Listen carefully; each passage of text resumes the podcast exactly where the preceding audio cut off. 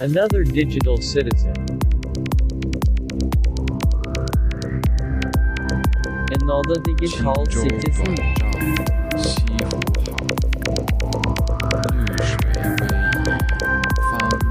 Another digital citizen.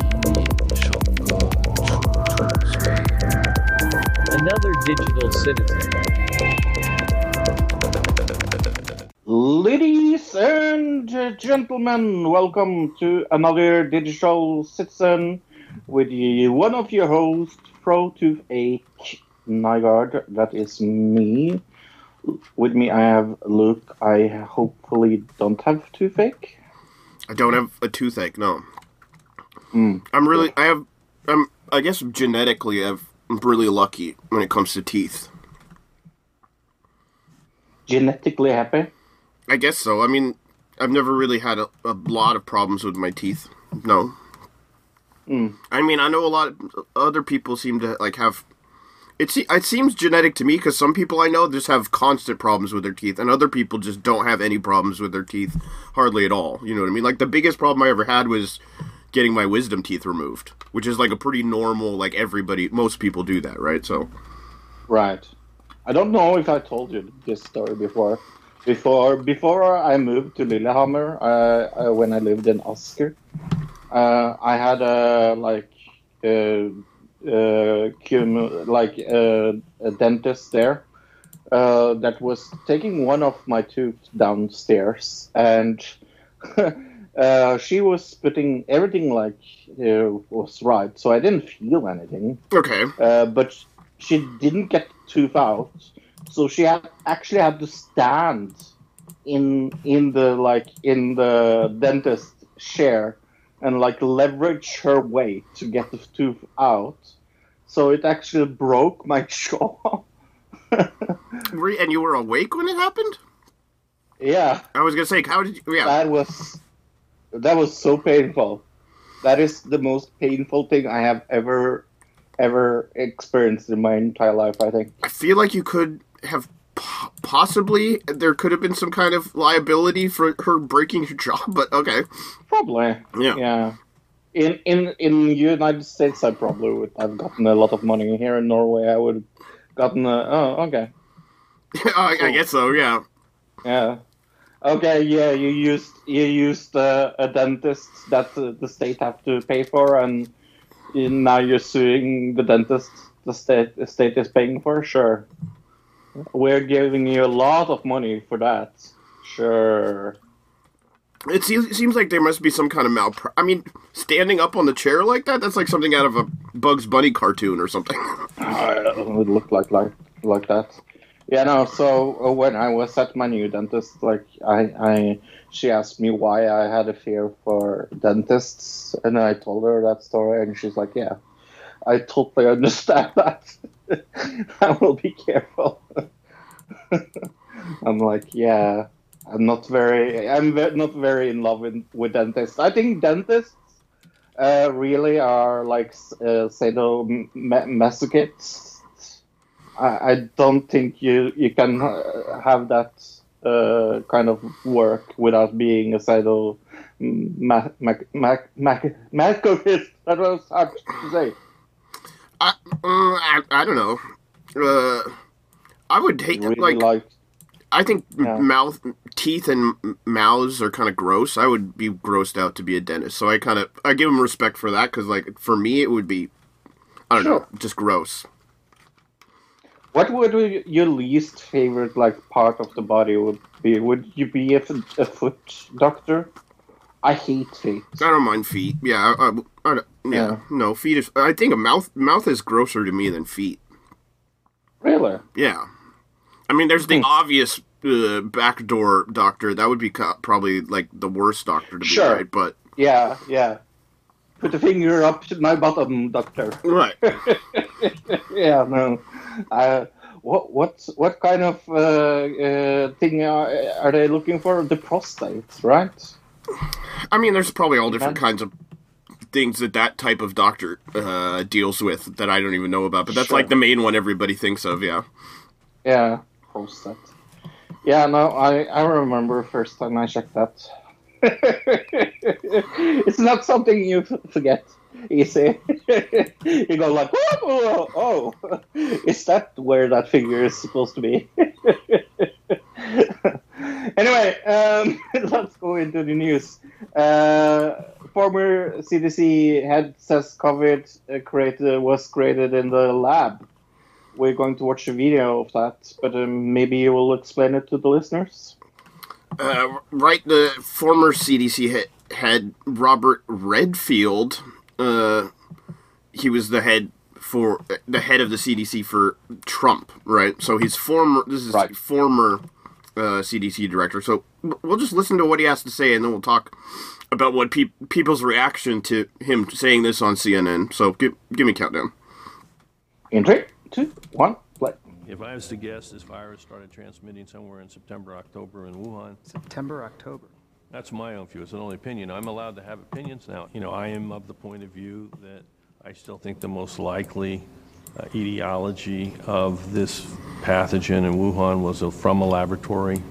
Um, you know, escaped. Uh, the other people don't believe that. That's fine. Science will eventually figure it out. It's not unusual for respiratory pathogens that are being worked on in a laboratory to infect a laboratory worker. It's not. That is true. It is also not Well, unusual if for you work with it, no. to be occurring in Wuhan. The city is a widely known center for viral studies in China, including the Wuhan Institute of Virology, which has experimented. Right. This is what the place he's talking about, obviously. Coronaviruses. Right. It is a remarkable Where they look like conversation I- I marshmallow like we're having here because people. you are the former CDC director and you were the director at the time this was all happening. For the first time, the former CDC director is stating publicly Redfield. that he believes this pandemic started months earlier than we knew, and that it originated not at a wet market, but inside a lab in China. These are two significant things to say, Dr. Redfield. And that's not implying any intentionality. Right. So he's saying they didn't. Right. Doesn't think they did it on purpose. That it might have just been an spent my life accident in the world. that it got out. I do not believe this somehow came from a bat Someone to a sneezed on the human. bat. And at that moment in time, No, he's saying he doesn't believe it came from a bat. Right. became one of the most Yeah, no. viruses I was thinking from the lab to the bat. for human to human transmission. Normally, when a pathogen goes from a zoonotic to human, it takes a while for it to figure out how to become more and more efficient in human to human transmission. Ah. I just never don't thought think this about makes that. biological sense. So in the lab, do you think that that process of becoming more efficient was happening? Is that what you were suggesting? Yeah, let's just say I have coronavirus that I'm working on. Most of us in the lab, we're trying to grow a virus. We try to help make it grow better and better and better and better and better and better so we can do experiments and figure out about it. I, that's, that's the way I put it together. Okay. That, that is very interesting. So that's what I mean. Obviously, uh, most people that are talking about this guy are referring to him as Trump's former CDC director, which automatically putting the name Trump before it uh, invalidates anything he has to say from. Right. Yeah, because everything that Trump touches dies. Right. So nobody's taking this seriously, including Anthony Doc, uh, Dr. Anthony Fauci, top advisor to Biden on coronavirus, said he did not believe that coronavirus originated in a Chinese laboratory for studying pathogens, appearing to contradict uh, the remarks made by the former head of CDC, Robert Redfield, uh, on CNN just hours before a coronavirus task force. Uh, CDC director to the Trump administration reignited the, this claim. Uh, instead, uh, oh right, Biden has tried to frame China as a formidable foe, but is not is but is it is not an existential threat. Uh, continued calls press Beijing to find the source of the virus. It's kind of interesting because uh, uh, today, uh, before the show, uh, I saw a documentary on HBO called The Last Cruise about uh, the cruise ship that was outside uh, the China uh, border, uh, Queen Mary or Queen Diane or something like that. Do you remember that cruise ship where everybody got sick? There was a bunch of cruise ships that that happened. Right. So uh, this was like uh, the main one that everybody was talking about. That uh, was like people were getting like shut uh, indoors and things like that.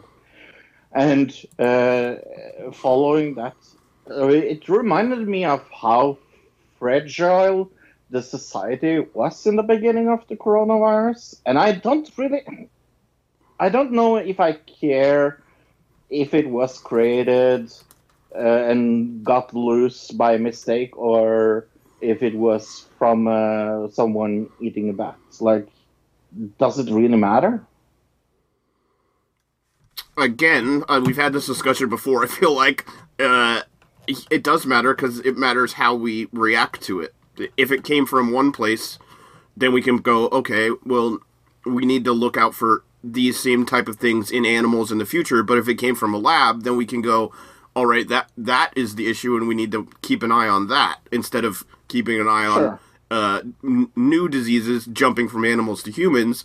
That's not something that we Sure. really need to worry about as much because it's not where the virus came from, right? So there is uh, serious implications, and if it did come from some uh, lab, um, that lab could also have information as as to how to help cure it, right? Here's what I think. I think like what what would what would the lab uh, experiment on rats and other pestants? Could they do some testing on This is China. uh, a bat? Well, okay. I, don't- I, China, I'm thinking they have as as lax rules for testing on animals as you could possibly think of, but I, I could be wrong. Right. So they could be testing on any So- number of animals. I don't know what the and- what your point is, but Well, my point is, could they have been tested on the on the bat and that got loose and that's how it? you're still stuck on this bat thing that's been around for like a year, and there's no proof that anything had anything to do with a bat. Like I, like in this article, they're not not even talking about bats, right? Right. Right. Fauci says the virus was actually circulating in China f- likely for months before they were before they cl- clinically recognized it.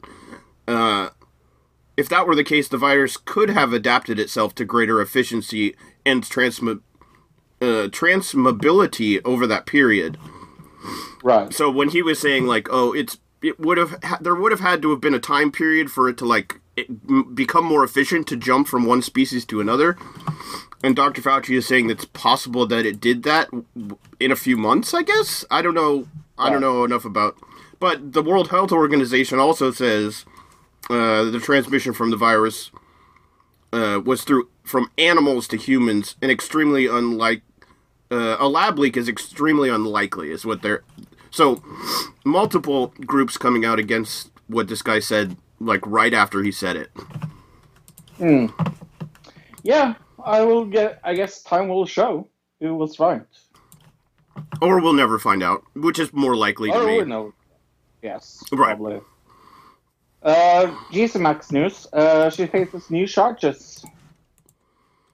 Uh, it's looking like uh, they're going to expand the case against her. U.S. prosecutors uh, said on Monday they're expanding a criminal case against her, saying the British so- socialite helped procure a fourth underage girl for Jeffrey Epstein. An amend uh, oh, an amended indictment against Maxwell now covers crimes that stretch from 94 to 2004 in New York and Florida including accusation, accusations she paid a girl known as Minor 4 hundreds of dollars for each sexual act with Epstein.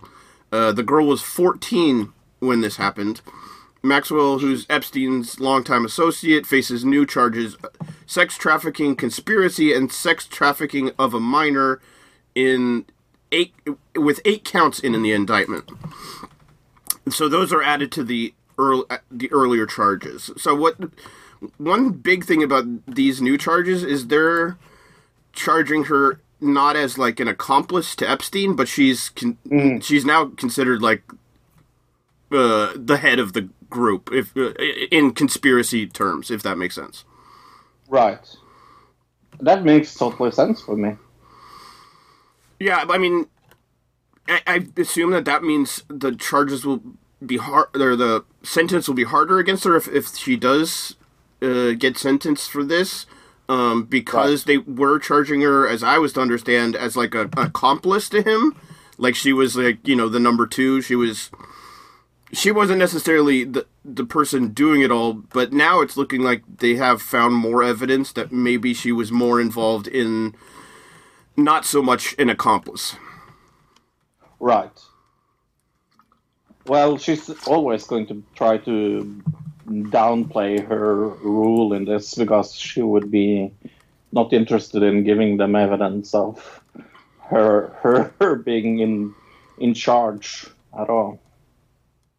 It also says they uh, the prosecution planned to turn over a large amount of evidence, including statements from over 250 witnesses related to the investigation of Epstein. So that's going to come out sometime soon, I guess. Uh, if I say Rolls Royce to you, what country do you think of the first? I don't really, to be honest. Really? I think of like British royalty, R- Rolls Royce, like Britain. really? No. It's very like yeah, Rolls Royce. It, like it, they had all the Queen's cars are Rolls Royce and things like that. I think of Trisha Paytas Land is what I think of when I think of Rolls Royce. Do I need to flash you? but yeah, Norway blocks Rolls Royce plans to sell engine maker to Russia. This is interesting. Uh, Norway will block Rolls Royce from selling uh, Norwegian maritime engine maker to Russian company on national security grounds. It's just a small uh, minister told Parliament on Tuesday. The blocking of uh, the deal is a blow for Rolls Royce, who was aiming to raise two billion pounds, or uh, approximately two point seventy six billion dollars, uh, from uh, this dismal by parts as a plan to recover from the pandemic, based on uh, the Norwegian west coast and owned by uh, British Rolls Royce uh, for more than uh, 20 years, Bergen Engines supplies NATO members Norway's navy as well as the global shipping industry. Uh, and why do you think this is, Luke? Or I don't have to speculate uh, speculate uh, about that uh, at all. No. It says uh, on March 9th. Oh, Norway on March 9th said it had temporarily suspended uh, the sale. We have sufficient information to conclude that it's necessary to prevent the company company from being sold to a group controlled from a country which we do not have security cooperation, said Justice Minister Monica Mæland, part of the center right uh, party. It says Yeah. relations between Norway and Russia uh, gradually have improved uh, since after the Cold War era, but suffered a setback in 2014 when Moscow annexed Crimea. Okay. Uh, yeah, and it had kind of a, a breakdown when we supported everything the United States does and bow for them and let them do anything they want in our country. And There's just also that. building up troops on the border. yeah, those kind of things. Yeah, it's also that. But yeah, no, I, I, I think it's, I think this is one of the most interesting things that has happened in Norway, and nobody is talking about it, Luke. No? Not one fucking paper, not on the news. Like it's uh, n- none talked about case uh, in Norway, and I find that very very interesting because the reasons why they don't want to sell this to to Russia is so fucking obvious, and it's so fucking like unnecessary. Like I don't, I yeah, I, I don't like this at all. I, yeah, it's maritime engines, so you would assume that they're going to be used for ships, and I guess they're Right. Norway is assuming it's going to be uh, military ships. military, ships. yeah. I, I guess that's what their Yeah. assumption is, but there's no indication as to that being Oh. the case. But that's what they're suggesting. It seems like. More than suggesting. yeah, that's more or less what they're saying. Right. And uh, I, well, well, uh, I mean, they didn't directly say it. They said uh, security reasons, which yeah, okay. uh, the technology processed by Bergen engines and the engines they produce would uh, be in a significant military strategic in interest in Russia and would have boosted Russian military ca- capabilities. Uh, the Norwegian government said in the statement. So Yeah, but then uh, Yeah. that's again assuming that they're going to use them for military capabilities and not just right, just build a cruise ship or something. right. Yeah. We they don't have any proof, uh, just like they don't have any proof that Russia hacked us. Right. They're just fucking assuming. I hate this. Like th- this is creating more tension than it needs to be. Again, and people's jobs are at stake. Like fucking hell, they would rather this company go uh, bankrupt and not do anything than sell it to Russia. Isn't that awful? I mean, that's what it seems like to me because that's the whole reason they're trying to sell this part of the company is because they're they're because of the pandemic they're running out of money. Right. Yeah. Uh, uh, and Rolls Royce said, "We're not in. Uh, we do not intend to retain the business. We will be seeking assistance of the Norwegian government to swiftly find another option, which can provide Bergen Engines and its people uh, with investments required for the future and the Rolls Royce with their appropriate outcome. So they don't have money and don't have interest in doing this. So." why is the Norwegian government and and like this is a British based company why is the Norwegian government like at all like stopping them like Well, no, this it's so thi- this specific part of it is in is based in Bergen. So it sure like it's it's based in Bergen yes this is the but it is this is not i'm assuming that the rolls-royce uh, maritime engine company and the rolls-royce car company are two separate entities I'm but guessing so as well yes they're under the same umbrella and that's why uh, that's why it's not related right Right. But yeah, no, this is stupid, uh, and Norway should stop interfering in things like this. Uh, let's go to the United States. Uh, firefighter, firefighter said police did not allow her to help George Floyd on the scene. This is big news. the trial of uh, Derek Chauvin uh, started last week, or this week, I guess. Uh, firefighter Right. who gave I no, it was last week. Firefighter who gave eyewitness testimony Tuesday at a Yeah, former uh, Minneapolis police officer Derek Chauvin's trial said police did not allow her to give life-saving aid to George Floyd. Uh, Genevieve, yeah, that's what it is. Genevieve Hansen Yeah, said Genevieve Hansen. that when she arrived on scene, she saw officers leaning over his body and appeared to be pressing a majority of their weight on him. He was not moving, she, she said uh, of Floyd. The first thing that concerned me was his face was uh, like smushed into the ground and swollen. Hansen, upon uh, said upon identifying herself to oh as a Minneapolis firefighter to uh, Officer Thao, she was warned not to get involved in this situation. Um, he said something along the lines of, "If you're really a Min- Minneapolis firefighter, you know better than to get involved." She said. Wow.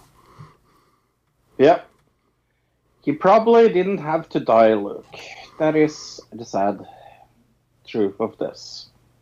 Uh, yeah, it says the firefighter said that she became worried that he wasn't going to believe me and not let me help.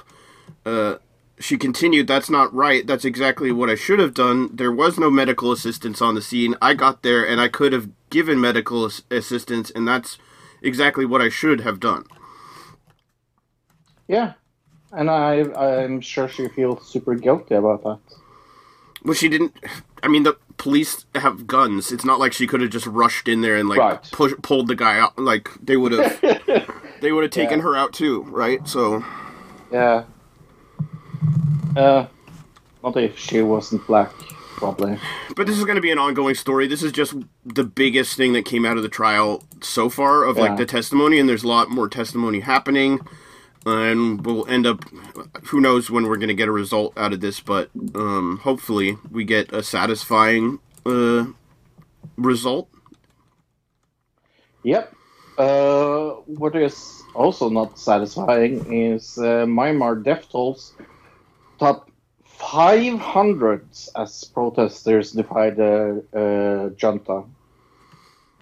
Uh, the security forces in Myanmar have killed at least 510 civilians in two months. Uh, ad- advocacy groups had said Monday. Uh, thousands of people took to the streets again, uh, despite a growing toll. Uh, 14 civilians were killed Monday, the AAPP said. It also updated figures in previous days. Uh, on Saturday, it was the bloodiest day of the few months, this last Saturday. Uh, 141 people were killed last Saturday in Myanmar by security forces. Jesus Christ. Uh, it says here insurgents from different ethnic groups have battled the central government for decades uh, for greater autonomy, though these groups have agreed a ceasefire. Fighting has flared up in recent days between the armed forces and these groups. So, like, there already were insurgents in the area that had kind of there was a pe- a peace had been uh, called, and now the civilians are starting to go to these armed militias and insurgents and be like, "Hey, we need your help." And now it's Right. becoming a full-on civil war. Yeah, like I said some weeks ago, which country will be the first to intervene win here? It seems like uh, this is uh, an atrocious uh, dictator kind of uh, thing that's going on in Myanmar, and uh, maybe the society should open their eyes for this because 500 people die just because they're protesting something. It seems a very, very high number.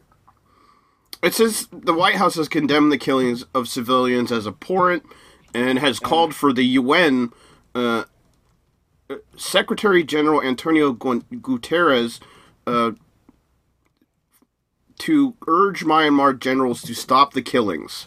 So Right, the that- that the U.S.'s stance is, hey, UN, it's your problem, right? Yeah, do something about it. Yeah. You know, uh, it's it's awful.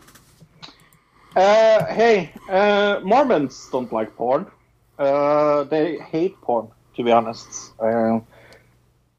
Also, interesting fact about that documentary I saw. Uh, there was a Mormon couple on there, and they worked with sex and uh, uh, uh, porn uh, addiction. Uh, I guess they are very happy now because Utah governor signs legislation requiring porn filters on cell phones. Luke, this is the most stupid thing I have ever ever ever heard of. The bill is aimed at establishing fi- a filter. Re- sorry, the bill is aimed at establishing filter requirements and enforcement for tablets and smartphones uh, activated in the state on or after January first uh, of the year. The measure takes effect according to its text. Uh, manufacturers that don't abide by the law could face a ten dollar for each violation with a cap of five hundred. Wait, So manufacturers what? like people who make the phones. so like so like Sony Ericsson, Samsung, Apple. Right. Uh, it says at least five other states have to pass the measure for it to take effect. However, so this is not going to happen, Fro. This is not going to fucking Apple. Oh, by the way, the governor of Utah is Spencer Cox, and he's he's putting forward an anti-porn bill. By the way, his name's Spencer Cox. I'm going to bet you a thousand dollars he's a Mormon. Uh, well, he wouldn't have got elected if he wasn't a Mormon. so I can guarantee you that that's true. Yes. But yeah, no, I this uh, this when I saw this, I was like, what the fuck? How? Like, I was thinking, let's say you're from outside of Utah, right? Okay. and you you move into Utah, do you have to have this on your cell phone if, if you're moving into Utah after the first of January? No, it says Like how are it says yeah. only phones activated in Utah after that date. So it has to be Right. active if you if you get the phone activated outside the state, then you don't have to do Right. this. So you could just So- drive out out of state, buy a phone, and then come back to Utah. Yes. Yes, that, that was my point. Wouldn't this be very, very, very hard to regulate? Um, yes and no. I mean, uh, it's Utah, so a lot of people who are there are Mormons and are just going to be like, "Yeah, that's cool." True. Like, I, Yeah. I don't look at porn anyways. And then other Right. other people. I mean, it's not Utah's not tiny. Uh, you'd have to drive out of state. It, it'd be a big hassle to go out of state to go just buy a phone, right? So, Yeah, because uh, uh, Mormons totally don't watch porn. None. I don't believe that, but sure. Me neither. I've known some Mormons in my day, and I'm pretty sure they watch porn. I was a Mormon and I did watch porn. Uh, hey, remember when we had the, that Eurovision song that was kind of satanic? Well, she has gotten her p- pair of shoes, Luke. Nike's shoes are Lil Nas Satan shoes with human blood in the soles. Uh, yeah, Nike is filing a federal trademark infringement lawsuit against the company that released the shoes. MSCHF is a company known for creating controversial and viral products already. Uh, they confirmed Sunday that the shoes contained a drop of human blood inside, uh, drawn from the members of the team. 666 pairs of the Nike shoes, uh, priced at one thousand eighteen dollars. That's kind of a rant. Why is the eighteen there? That's so random. Uh, sold out after uh, shortly after they went on sale Monday. Wasn't it Luke 18 or something? 119? I don't know. It said right there ten eighteen. What about it? Yeah. I think maybe it, it is Luke 18. 10 18. What? I think the the uh, uh, I think it's uh, I think it's a um, re, what do you call it? A reference to to uh, uh, the the Bible verse you were talking about. what is the blood? I, am so confused as to what you're talking about. The price. The Oh, price. the price. Right. Okay, that makes sense. Yeah. I was like, what? What? Okay. Uh, and he, and he has done kind of things uh, with like this before. He had a shoe that was bla- uh, filled with a drop of uh, blessed water, and Nike didn't stop him. It's this that he he has Satan shoes uh, that they are putting a line under. Like he could do it with the breath uh, drop of holy water, but a drop of human blood. No, no. There we. I think you're again confused because that was not Lil Nas X that did that. It was the MSCHF team made a shoe right. that wasn't involving Lil Na- Nas X at all whatsoever. MSCHF. Oh, I the- thought that was seeing him. No, he. This was Oh. the only thing he did worked with them on. That was something else that was kind of related or whatever, but uh, that did not involve Lil Nas X, the rapper. But they didn't sue uh, Lil Nas. They sued the company, right? I think both. Oh, both. Okay. Uh, Um, yeah, Yeah. it says Nike filed lawsuit over Lil Nas X Satan shoes. Uh. Um. Yeah. Maybe it. It says. Oh yeah. Little Lil Nas X was not named as a defendant. So yeah, you were right. right. Yeah, I was thinking that that they just sued the company. And if they didn't sue, I think it was the Satan thing that kind of put them over. I would hope top. he would have their back a little bit. Uh, Yeah. In the in the in the case that like he was the reason they got sued. I mean, this is Nike. Right. they're gonna they've they've got lawyers to screw you over. Nike's gonna win if they go to if they go to a court case, right? Oh yes. Uh, military and spy agency accused of stiff arming investigators on UFO sightings. What is this all about, Luke? Uh, don't expect the feds to share what they know anytime about recent uh, UFO sightings. Some military and spy agencies are blocking or simply ignoring efforts to catalog uh, unidentified aer- aer- aerial phenomenon, according to multiple current and former government officials. Uh, as a result, the Biden administration is going to delay a much anticipated UFO public report to Congress. The Senate Why? Intelligence Committee has asked the Director of National Intelligence to work with the Defense Department to provide a public accounting by June 25th on unexplained sightings of advanced aircraft and drones that have re- been reported by military personnel. Um, but those advising the investigation are advocating for significant more time and resources to retrieve information from these agencies that in some cases have shown reluctance if not outright resistance to sharing this classified information. They worry that without high level involvement, it would be in, difficult to compel these agency, agencies to release what they have uh, for the investigation. Toot, toot, toot. X Files. Sure, I, I, Yeah. I- I- this is very X Files because it's very much like uh, they've been directed. These intelligence agencies have been specifically directed to give this information to to this team of investigators, Right. and they're refusing to. It's like you're you're required to do this, but they're saying no, we're just not going to do it, even though that's like literally our job. So, for new listeners uh, of this podcast, we sometimes do a Soldar review when Luke finds something interesting. And Luke has definitely found something interesting this week because, according to a newsgirl article that I have read, Pepsi Mango is the brand's first uh, permanent flavor cola in five years. So this is something they have uh, working hard on. It seems like.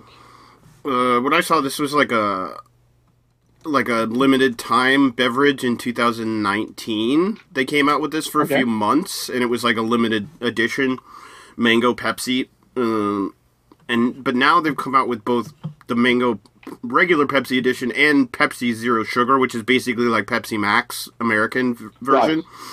Uh, both mango flavored. It's beginning March 22nd, so last week is when this first came out. Um, Pepsi Mango will be available in stores in 12 ounce and 20 ounce bottles, and I got a 20 ounce bottle.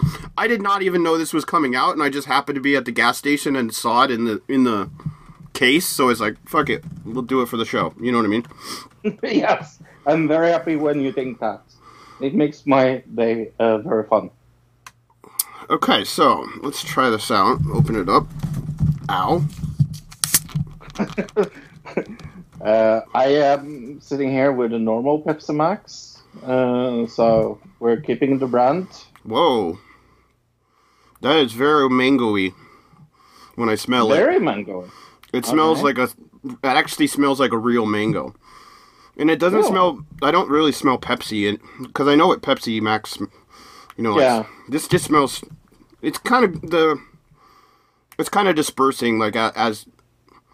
As it sits, but when I first Hmm. opened it, it was like this super intense mango smell. All right, let's try it out. Does it smell artificial? Mm-mm. Okay. Uh, now he's taking a little sip for us. Um, Gurgling.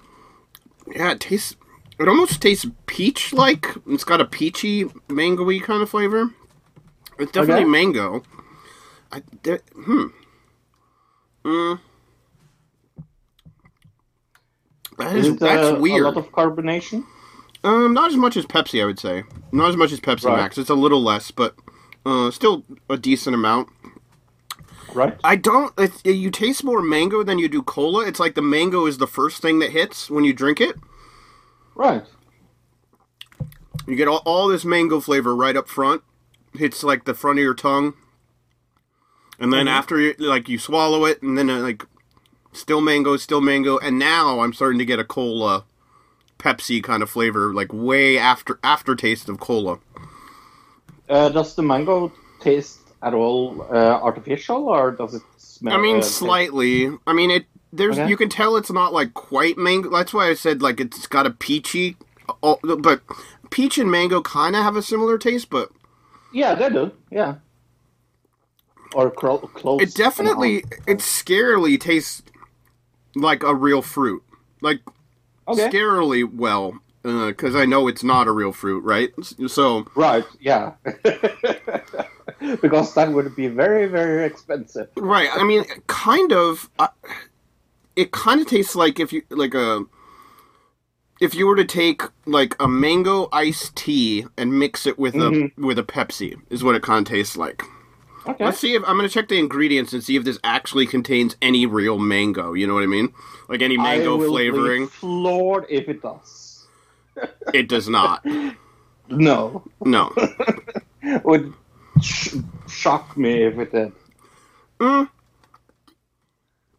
mean, it's an interesting gimmick.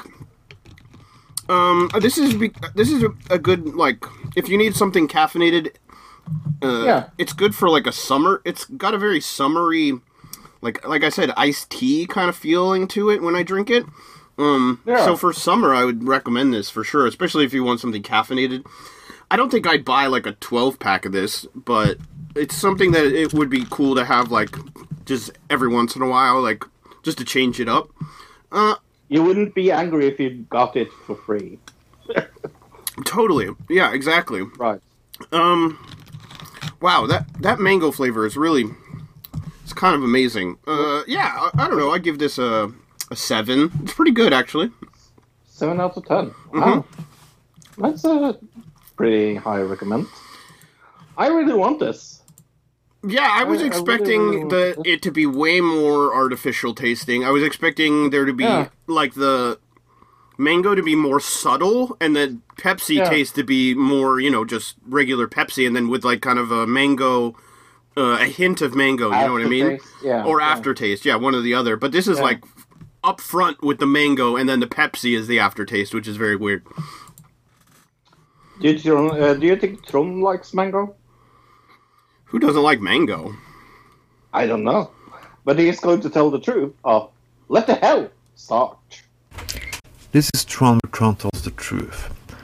Now has been one year anniversary. Yeah, one year anniversary for this fucking pandemic. Well, well, well, one year, one year. Maybe it started a little before March, but again, when the shit show started really was March last year in 2020. I had all my plans going.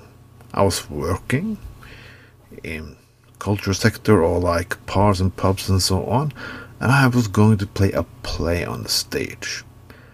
I was sitting that day in the government building in Bergen. Yeah, I'm sitting sitting city councillor. So we were we were asked to go home. We were asked to go home in the middle of meeting because restrictions and government and so fucking on. This is one year in. And I'm not scared because I know it's gonna go well. Have been pandemic before. And have been shit shows before. But this one a little special. Two people I know has over have a mental breakdown because of it. I thought in during this pandemic I'm gonna get more contact with some of my family. I have less. Yes, we have more phones and shit than ever, but we're more isolated than ever. What scares me is not that our mental health is about to break down any minute. It is that we don't seem to learn anything. We've tried to say that this sickness came from a laboratory or something like that, but we all know where it come from. Our invasion of nature, and that we never fucking learn.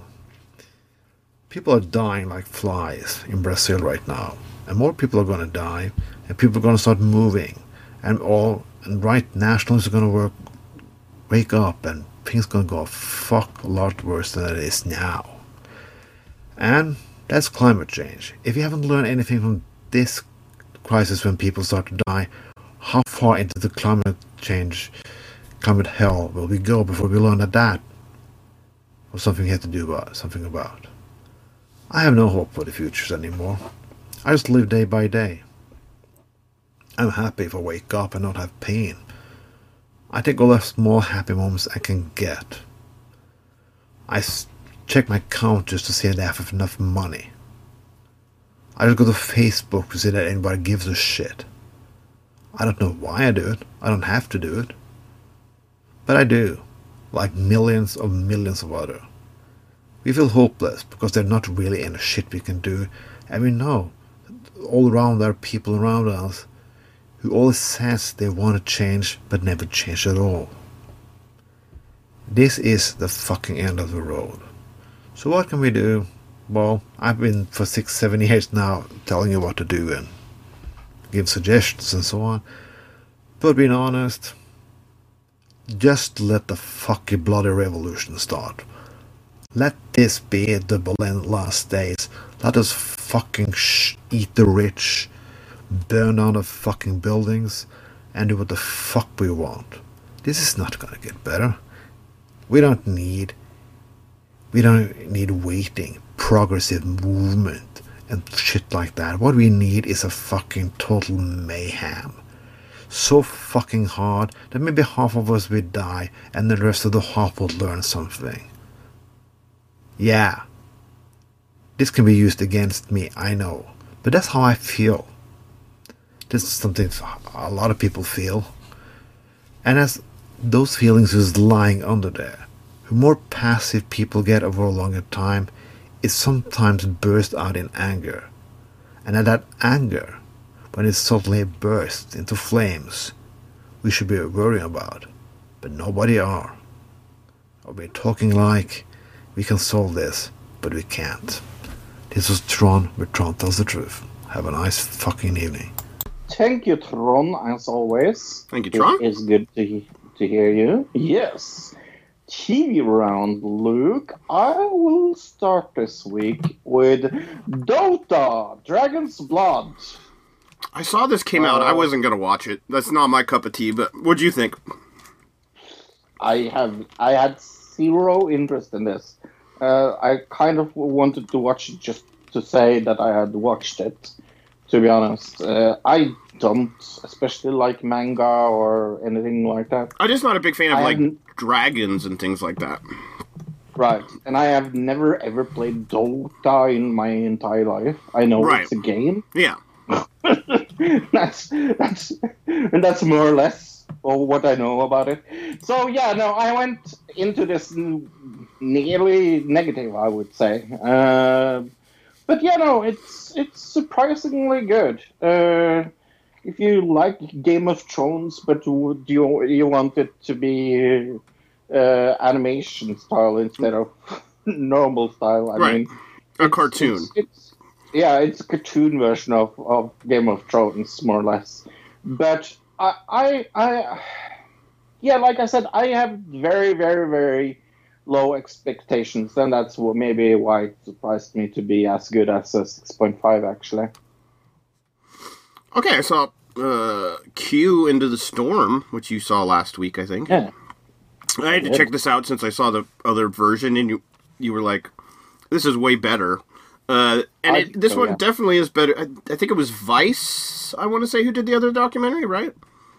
I think so, yeah. Right. Um, and this one was done by HBO. It's much better. It's much more in depth. Uh, they Yeah. it, they actually interviewed the people that the other documentary was like we could not get these people to to interview.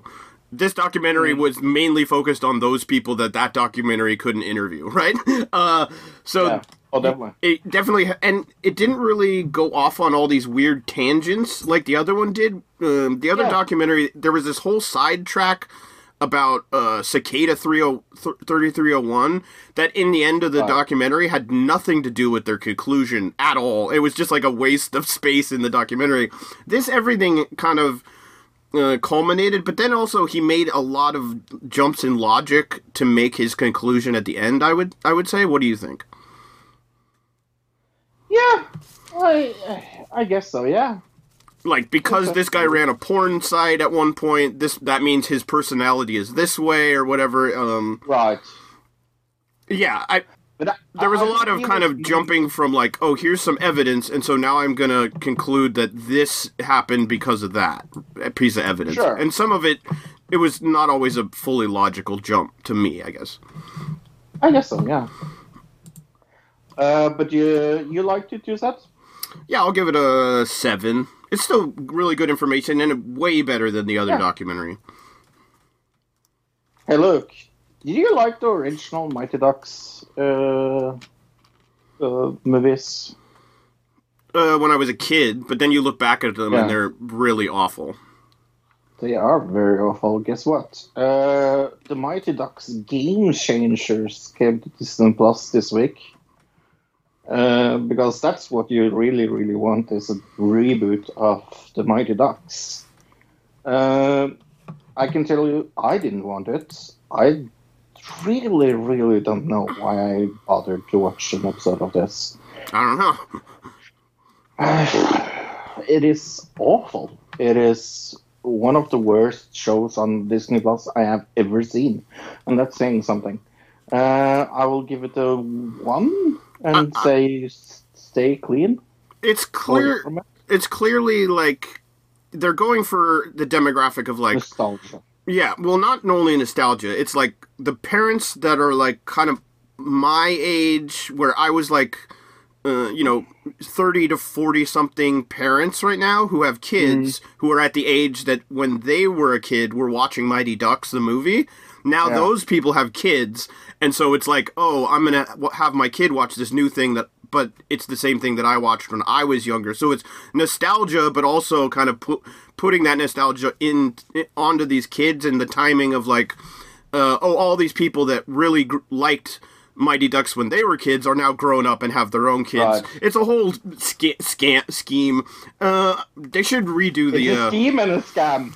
They should do a live action version of the cartoon if they're going to redo any Mighty Ducks. Um, let's Oh. see. It's a, a cartoon. Amazing. Yeah, amazingly bad. Uh, I saw something called the Holmes fam. No, it's called Holmes Family Effect, not the. Just Holmes Family Effect, spelled H O L M E S, like like uh, Holmes and Watson, like Sherlock Holmes. Not not like Holmes, like a house, but it's about a family who are con- are contractors. So it is kind of about that, but uh, it's specifically about this. It's a reality show about a family who are contractors who want to teach young people about. Uh, they call it the trades, but it's basically being a contractor or being a mason or a woodworker or something like that. So, but their whole thing is they go to schools, I think, and they go to like the woodworking shop or like the auto shop or whatever. Uh, and, it's kind of like the Gordon Ramsay show where he goes into the kitchen and is like, "Look how crappy this kitchen is. I'm gonna fix it up." Except these people are like, "Look how crappy this shop is in this school. We're gonna fix it up." Uh, and then in the end, they bring the shop teacher back and and he gets all cry. He cries and you know that that kind of reality show. Um, except his family is not uh television uh were uh, they're not television ready i guess. Like i'm sure they might be great people they just aren't good in front of a camera right? Okay? Um Okay.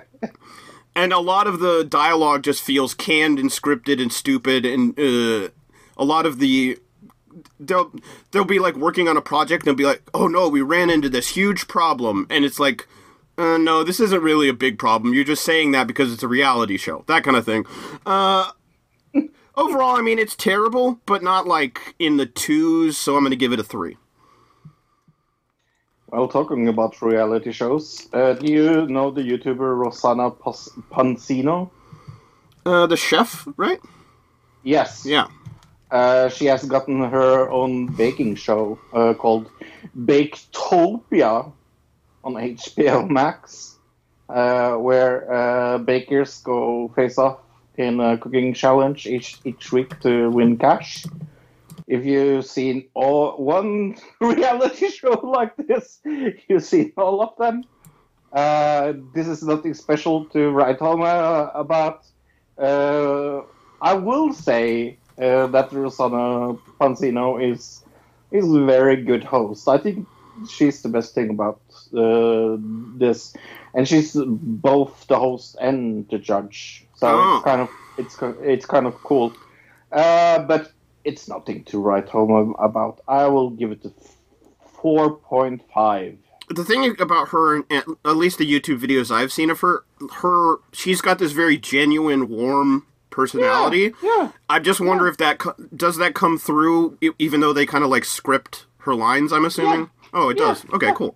Yeah. Um, sometimes you get that gets lost when somebody's trying to read a script. You know what I mean? Uh, no, I uh, like I said, she's definitely the best thing about the show. uh, on Hulu, season two of Solar Opposites came out this week. Uh, I don't know. Yeah. Yeah, uh, done by the same people who do Rick and Morty, I think. Uh, yeah, this show is still very funny. I, I really enjoyed this season. I'm all the way but one episode through it. So, Cool. uh, did you see this? You? No. Okay. Well, it's out there. Season two now. Uh, if uh, you saw season one, I know, I'm pretty sure. Oh yeah, yeah. Yeah, yeah. I love season one. This one's it's just as good. It's not like it didn't really go up in quality. It didn't go down in quality. That's what I'm gonna say. So I'm gonna give it an eight. Cool. I saw John Wayne Gacy, Devil in Disguise. Okay. Uh, this is about the serial ki- killer. Uh, this was on the Peacock.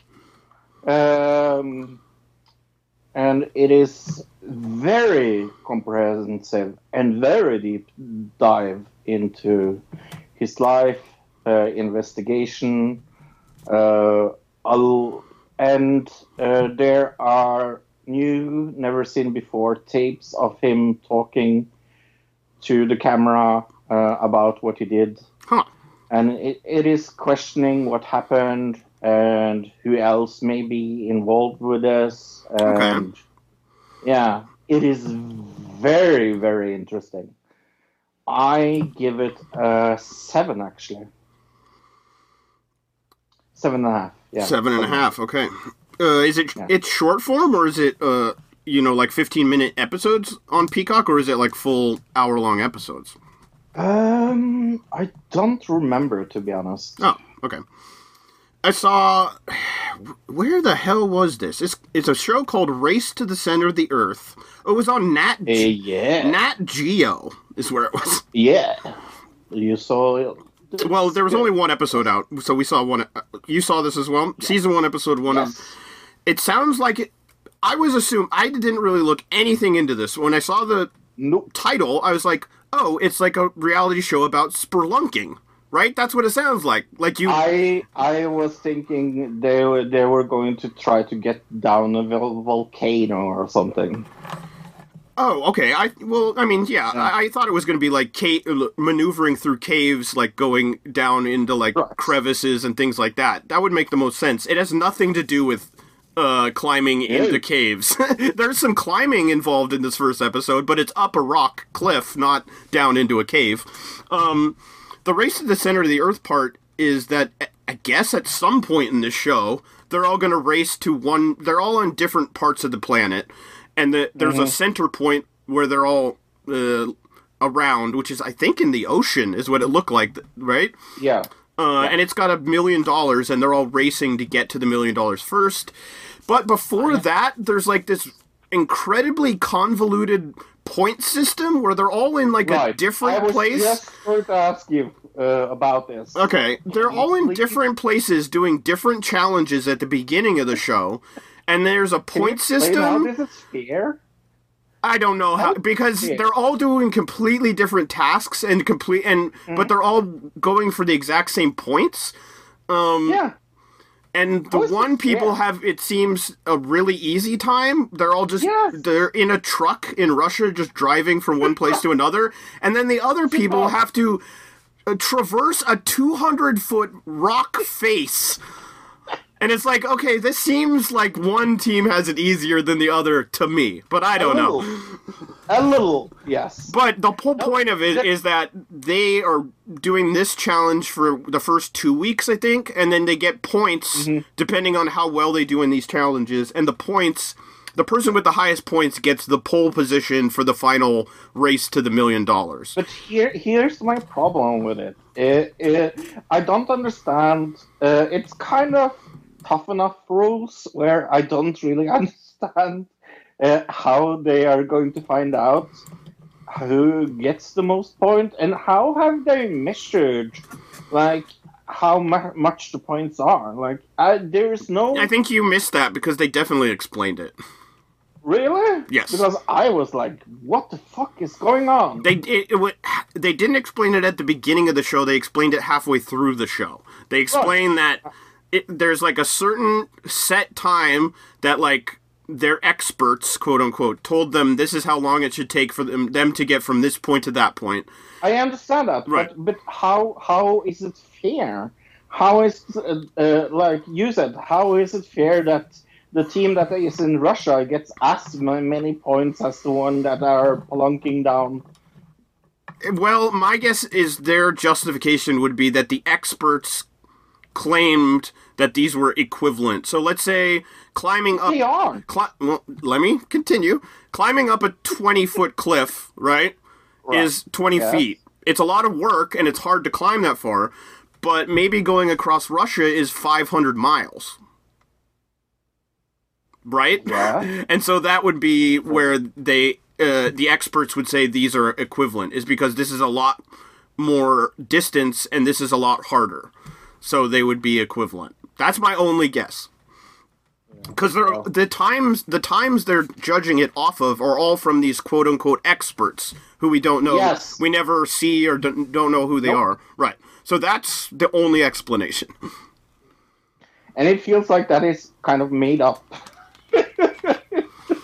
Uh, I mean, to a degree, but they also have that rule like the one team gets knocked out because they took too long, which is like a safety thing for like the show. Because it's like if you're driving in a car and you've been driving for 12 hours, like uh, I think in America, if you're like a long haul truck driver, there's like a certain amount of time you can drive before it's illegal to drive anymore. And I think that's the same thing with the show. Right. It felt very fake and very weird. But what are you giving this? Uh, what did I give this? I don't. Well, what did you give it? I can't. I'm trying to find it. I gave it a three point five. I gave it a four point five. Okay. I mean, I didn't. Think, I I thought- it was basically just Amazing Race, but actually, kind of. I thought it was less fake than Amazing Race when I think about it. Uh, sure. I think Amazing Race is faker than this.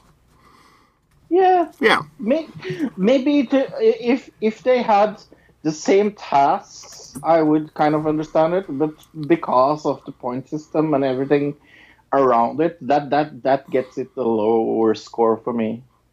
Yeah, that's very convoluted. Yeah. Yeah.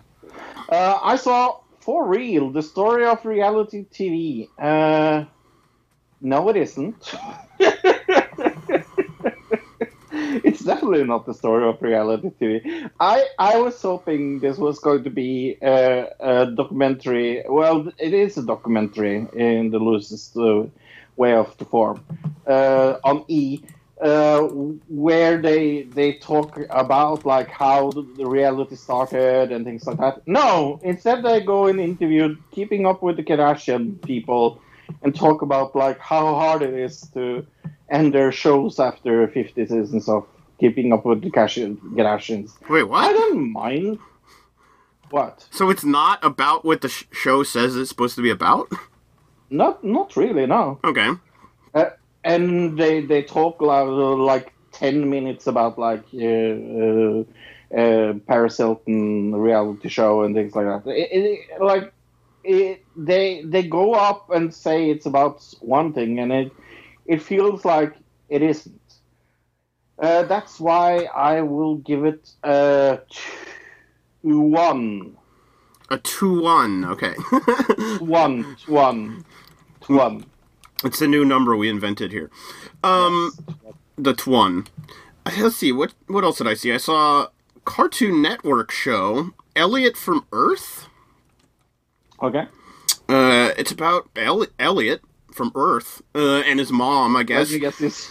Is he from there? right, his mom is like a uh, astrophysicist. What what is she? She a geologist. Uh, she's a geologist who found like a meteorite, and this meteorite Yeah. ends up having like uh, some crazy power th- that opens a wormhole and sends them to another planet uh, where he where him and his mom meet a talking dinosaur. Uh, yeah, it's a Cartoon Network show for kids for sure, but it's kind of interesting and kind of got some like it's got things where it's like this is cool for kids, but adult uh, adults can also laugh at it. The animation style is pretty cool. Um, I don't know. I'd recommend this is like something if you have like a ten year old that you could sit down and both enjoy it, that kind of thing. Uh, I think it's pretty good for just a silly Cartoon Network show. I think there were 20 minute episodes, so it's a pretty easy, quick watch. And I think there's already like six episodes out, and it's only been out for like a uh, what a few days. so uh, I I'd say it's it's maybe worth checking out, but maybe maybe not. It's kind of in the middle, so I'll give it a six. Hopefully, the two uh, last shows I've seen, you also seen. Uh, Invisible? Invincible. this is this, we had this discussion, me and Fro, on what what Saturday or, or Sunday or something. Saturday, yeah. Yeah. But yeah, uh, did you like this? Uh, I really liked it. It's super violent. It's uh, on Amazon uh, Prime. It's uh, action, uh, science fiction. It's a superhero cartoon show, but it's just a violent Yes. superhero cartoon show. It's almost like uh, if you were to take a superhero cartoon show from the '90s and, and mix it with like uh, anime manga ty- st- style um, uh, murderous rage, right? Yeah, it has a very cool like voice work uh, actors in it. Uh, for example, J.K. Simmons uh, is in it. I think he's Uh, probably the best, well, most known voice in it. Yeah. Oh, definitely. Uh, but yeah, no, it's super violent. I'm not going to spoil a lot. I will just say that the show takes a very good turn in episode one because I was kind of I was kind of worried that this would be a generic uh, superhero show, and then uh, in the end of episode one, they they said, "Well, fuck you. That is not what we, we're going to show you here." I'm not going to spoil what that that is, but uh, it took it from a very uh, generic superhero show to actually very interesting. Uh, yeah, I mean, it's still a superhero show to me. Um, Sure. I mean, the violence is interesting, I guess, but it's just kind of gratuitous violence for the purpose of it being shocking and like, uh, like like you said, the whole beginning of it is very. I don't know when this trope of like when you turn 18 if you're a superhero you get superhero powers. It feel like when i was a kid that was not a trope in superhero lore. But now uh, it- as i get older that seems to become more and more like the idea of how you become a superhero is once you turn a certain age you start getting superpowers. Uh, but that's the kind of the opening bit of this and then like it jumps in time very quickly from the past to the future, and that's when everything changes. Uh, as the main uh, protagonist grows up, I guess. Uh, yeah, I mean, I, I, it's still a superhero show to me, so st- I'm gonna give it a four. But it's kind of interesting as a superhero show. Okay, I will give it a seven. I really liked it. Uh, Uh, did you see anything else? yeah. What else did I say? See, uh, Something on Netflix, maybe? yeah, who killed Sarah? We watched. Yeah. Um, who did kill Sarah? Show. Oh yeah, it's man. Right. I- yeah, not in. I yeah, I totally even forgot it wasn't in English because I watched it so earlier this week. But yeah, uh, Right. murder mystery show about um, a group of friends who, when they were, it looks like they were in college. Probably they were all out on a boat together, and one of their friends dies parasailing. I think is what it's called. That sounds yes, right. parasailing. Right. Yes. And um we find out at least in episode 1 kind of at the end that uh it seems like oh there's there was shenanigans. It wasn't necessarily an accident and then at the end of episode 2 we found out more and then at the end of episode 3 so it's this ongoing murder mystery that culminates and uh, clearly I mean it's called Who Killed Sarah so what did you think of this? Right. I super like this. I did not think I would going to like this. It seemed very generic and very like, oh, who killed Sarah? But uh, it reminds me of the beginning, and don't get me wrong, but it uh, reminds me a little of the beginning of uh, of uh, uh, the show where the brother draws a map on himself so he can save him himself brother from Prison Break. I was like, what is going on right Yes. now? Prison Break. It Okay. reminds me a bit, a little of Prison Break, but but not in a bad way. But I I really really liked it. Uh, I've seen all of season one and can tell you that there's going to be a season two. Right. Yeah. Um. Yeah, it's very it's worth checking out. I think if you have the time Oh, yeah. to watch something because it, uh, it's not long and it felt like No. it went by really fast when I watched it. But uh, there are ten like hour long episodes, so that that is quite a bit of time. But worth And, checking out. and We, and we know what who killed Sarah, so there's that. Uh, last thing I saw, at least besides one thing, Yeah. uh, the Irregulars on also on Netflix. Also Yeah, on Netflix. Uh, yeah, this was a show. This is a sci. Can we call this a sci-fi? I don't know what to call this. Mystery sci-fi thing. So here's the thing. I was thinking that you meant that it is made by the channel Sci-Fi because that's what it felt like. It did kind of feel like a sci-fi show, actually. Not yeah. Yes. It had like Yes. Uh, the stylistic, stylistically, it kind of felt like that. very like stylistically sci-fi show.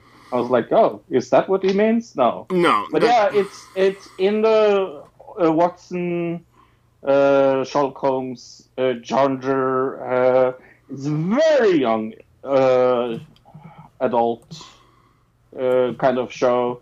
It's kind of taking a new approach to the Holmes and Watson story, to say it mildly, um, and rewriting it. I really, really, really, really like the original uh, Sherlock Holmes books. That are that are maybe my favorite books of all time. One of my favorite book series of all time is the Sherlock Holmes. Uh, I listen to it over and over again because Stephen Fry reads it for me on Audible. Go to audible.com slash not a digital citizen and get that book for free and a 20 uh, 30 day trial. Audible.com slash not a digital citizen. But yeah, uh, so rewriting something I'm very like love and kind of give he, uh, Dr. Watson and Sherlock Holmes kind of a new story. I don't really like this, to be honest. I I mean the connection I mean did it really need this connection to Sherlock Holmes at like the show I understand like it's in the same universe but the show itself Yeah. it's not like you're making it sound like if nobody's seen it that it's some type of Sher- new Sherlock Holmes show which it's not. It makes it sound like the way you're describing it that it's like people are going to go watch it's like some new elementary or something, you know what I mean? It's not when no, it's no, not. no. It's it, it's not at all. It's it's very far away from elementary. That's kind of my problem with it. I love elementary. Uh, they are totally going to uh, trying to rewrite the history of Sherlock Holmes by have, saying, "Oh, it was the kids that did it. It wasn't Holmes and Watson." Uh, sure. Yeah. I, well, the way, because in uh, like when you look back at original Sherlock Holmes, he would pay the street kids in those Right. books to go get information for him. So I think they're just taking that Right. little bit of uh, context from the original and and then expanding it to like uh, uh, to those kids and making those kids the main character, and then Sherlock Holmes is kind of he. What's a good descriptor for him in this show? He's kind of the uh, Charlie to the Angels, right? Yes. Right. Yes. Uh, yeah, but I didn't like the show either. I gave it a four. I give this a three. I mean, there was no like terrible uh, dialogue problems or editing issues, uh, anything like that. The act, the acting wasn't terrible, but it wasn't great. So it's kind of like, eh, yeah. I just didn't like it. Is that the last thing you've seen? Last thing we saw besides Tell Me Your Secrets, episode six. Uh, Yeah. episode six. I'm a good person. Emma determines to. Emma determines to start her life again to be the mother of her her daughter deserves. Mary and John face their own exiles from their respective worlds, and despite her horror at John's true nature, she is locked in his chilling power game and must continue her connection uh, in the hopes that it leads to the truth about her daughter. Her world falls apart when Teresa's uh, remains are finally found. Yeah. This was an amazing episode. Yeah, I mean, it wasn't as I didn't think this was as good as last episode, but it uh, I think so, yeah. we had a, a lot of good storyline development. I think the thing was that the this didn't have quite as uh boombastic, uh, quite as uh, crazy as a, of a cliffhanger as a lot of the other episodes have. I mean, it still had a It pretty was good more one, mellow. but it yeah, it was a little more mellow. Yeah, Yes. It felt uh, it felt like in the middle of a show show episode. Other than that, it's still good. yeah, it, it, but it did feel. I wouldn't say it felt like filler. But we got a lot of long scenes in this that were kind of like just uh, long dialogue scenes that Yeah. didn't really push anything other than just kind of uh, one relationship that's building between her and the the cop, right? Right. Right. I I love the yelling in this episode. Very funny. Oh, right, where they're yelling over the phone at each other. They're just Yeah. not they're not yelling at each other like having an argument. They're like just sitting there screaming into the phone as loud as they can at each other. Which I don't know if I'm pretty sure it was supposed to be comedic, but like almost you could Yeah. be like that's not comedic because they're clearly both just mentally disturbed, right? But it, it, it at the same time it's very funny. It was very funny. Uh, but yeah, I give it eight and a half. Uh, this is gonna get a seven point five for me. Okay. Uh, hey, do you know what I really, really, really want in my WrestleMania? Uh, no, n- no. Logan Paul. I really, really want Logan Paul. Yeah, th- yeah, of course you do. That's Yeah. exactly what I want there. What? Let's What? let's say, oh, said nobody. but yeah, he's uh, reporting with being in the WrestleMania 37 match.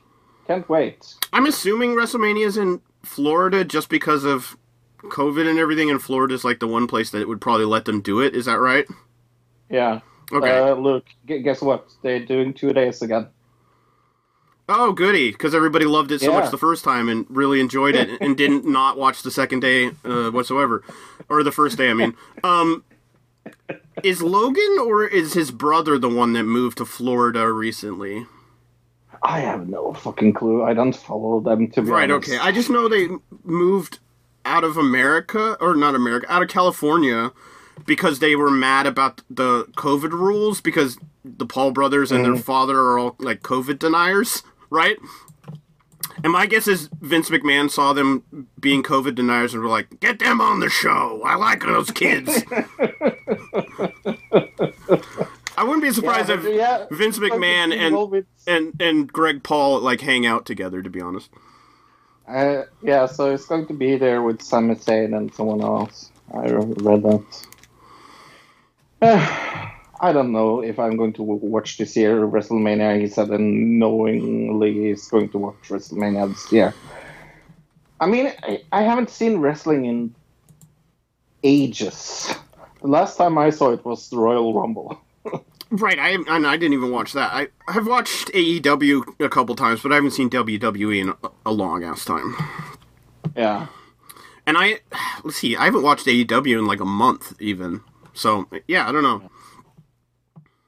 Uh, hey, Sharon Osbourne. Uh, we talked about her. Uh, she was uh, standing up for Piers Morgan on the talk that I thought was the same program as something else.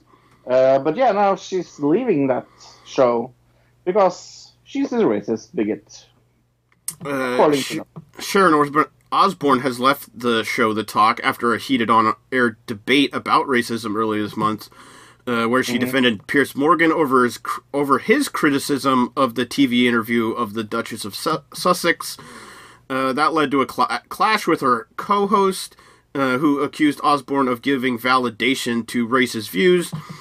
Uh, the TV the TV show was taken off the air, which is when we talked about it. Uh, in a statement Friday, CBS said the events of the March 10th episode were upsetting to everyone involved. Uh, CBS said they did not find any evidence, to support Osbourne's allegation that the controversial discuss, discussion had been orchestrated by producers. Okay, so that's what uh, her suggesting that it was all just a big ruse was what they were really mad about, I guess. Eurovision time. Three countries. Uh, uh, three countries that has something in common. We'll talk about what that is at the end. I'm going to guess that you don't know. Uh, it's definitely not the singers or the style of music or the songs, so it's got to be something else. It's. I can narrow down what it's not. That's true. Uh, let's talk about Gjon's Tears Tote El Universe from Switzerland. Luke. Uh, yeah, this was uh, different. Uh, I guess. So good. I mean, I like. The problem is, I feel like I was a little influenced by the music video because the music video was, I think, maybe better than the song, right? What? Well, in what way? The music video was just really cool, like him driving Yeah. through like what kind of like driving through time and space is what it kind of was going for. You know what I mean? I mean, the song was very Sure. good. Uh, kind of just a generic male vocal love song. I th- I assume, even th- even though it's in Swiss and I can't really understand any of it. French? Yes. Oh, French. Okay. Uh, Yes.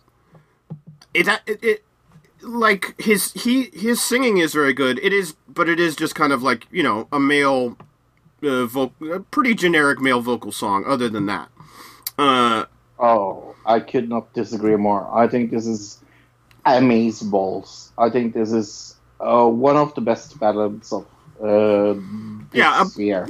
Yeah, it, it's a good ballad, uh, but you know it, it's a. It's it's just a ballad. Uh, there's no part of it that's like uh, super standout, di- different. I like is.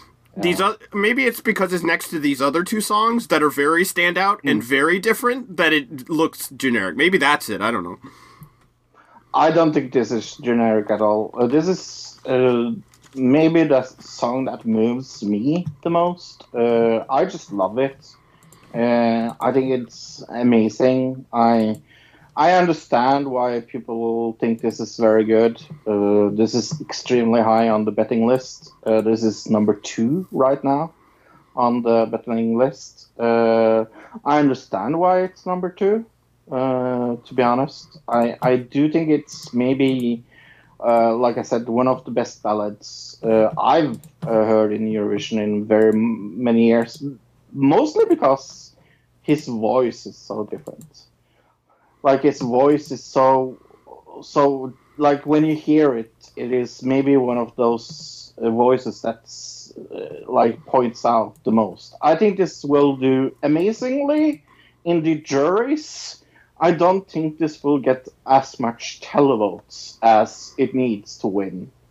Uh, I do think this is maybe w- w- because the jury likes like very softly sung ballads, but I don't think you, you would uh, like pick up the phone and vote for this. That's what I, know yeah, that's what I was saying. Like it's got this Yeah. very uh it doesn't have a stand the standout quality that'll get those kind of votes. Yeah. Right. Yeah. But uh, then we go to Italy. Uh, that is Måneskin. I think it's very funny that Italy has a, a, a group with a Norwegian title uh, in their. Oh, is that what Uh, it is? like- oh, okay. Yeah, it is Norwegian. Yeah, uh, it means moonshine. Do you know what this where this band is from? Are they Italian or are they Yeah. Okay. Uh, Site e Bueni.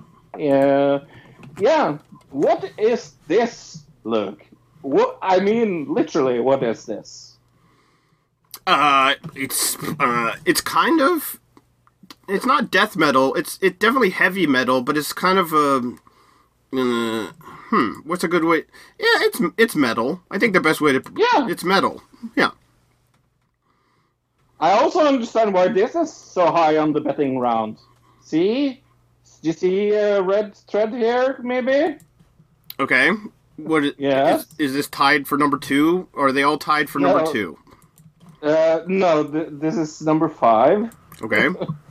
Uh, after France and Bulgaria that we have talked uh, about before. Yeah, this Yeah, one yeah. definitely stands out as something different. I mean, there's one other rock song, Oh, yeah. but that one was more Yeah. like this weird garage thing where they had like the rapper in Right. it, which the rapper was, I think, what was to me what threw me off that made me go, "Oh, people aren't going to vote for that."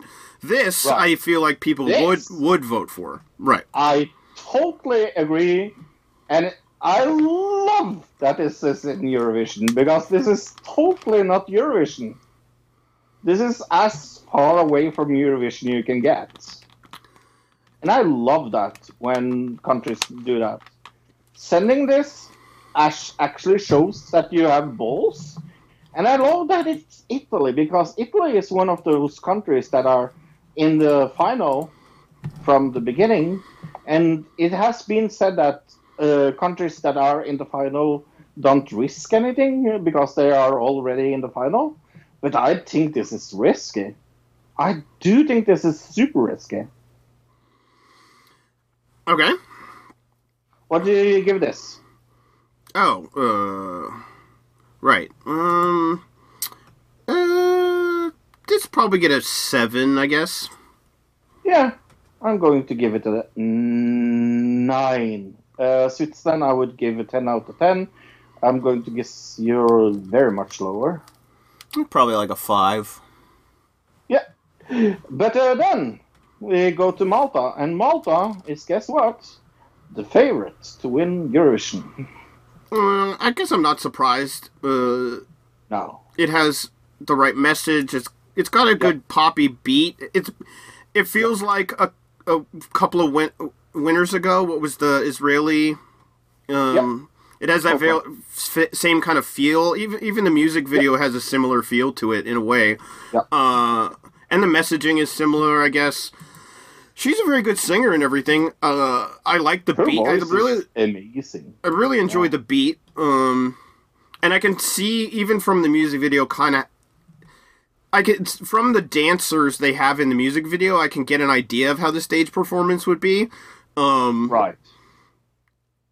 I wouldn't say she's the greatest dancer, but she's fine.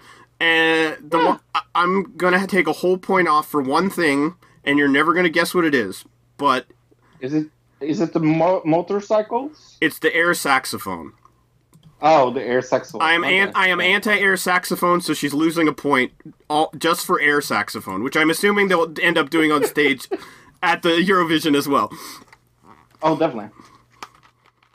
But this is, I think this is a winner look. I think, I think uh, the Eurovision Song Contest in 2022 will maybe go to Malta. I would not uh, be amazed. Uh, and to be honest, they are one of the countries that have never won the Eurovision. So Mhm.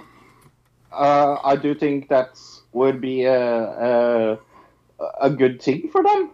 And uh, it's very clearly that I have put a lot of money in this be- because the production of this song is amazing. I, it's a song that I can listen to over and over again without being tired about it. So yeah, it has a very winning potential. I will give it that. I give it a 10 out of 10. I love it. Uh, I'll give it a six. Six. Okay. It would have got a seven, Uh, but that air saxophone boy. Uh, but yeah, uh, Flo Rida uh, aiming to prepare for San Marino, another country that I think a lot of people are talking about can win. Uh, yeah, uh, he says he will try to perform live at this year's Eurovision Song Contest in Netherlands in May. I, I'm guessing it's just travel restrictions that would hold him back. I'm guessing. Right, it says San Marino's uh, Shiat Sen Senhit says her team is trying to make arrangements for Flo Rida to appear on stage, what which is happening with strict COVID nineteen restrictions. So they they Right. have not confirmed for him to be there as of yet, though. So Right. yeah. I saw he Uh, did an interview though and said he really wants to even be there. So I who knows if it's going to happen or not, but I have a f- I have a weird feeling that uh especially since he's from Florida, they're going to have a hard time Mm. getting him there. So let's talk about Belarus. Last time we will ever talk about Belarus because guess what? Uh, the EBU has released a statement about uh, Belarus on Wednesday, 10th of March. We wrote about a broadcaster uh, which was responsible for the Belarus entry for Eurovision Song Contest to request that they took all the steps necessary to amend their entry in this year's event to ensure uh, that it complied with the uh, rules of the competition. And the rules is that they can't have anything political in their songs.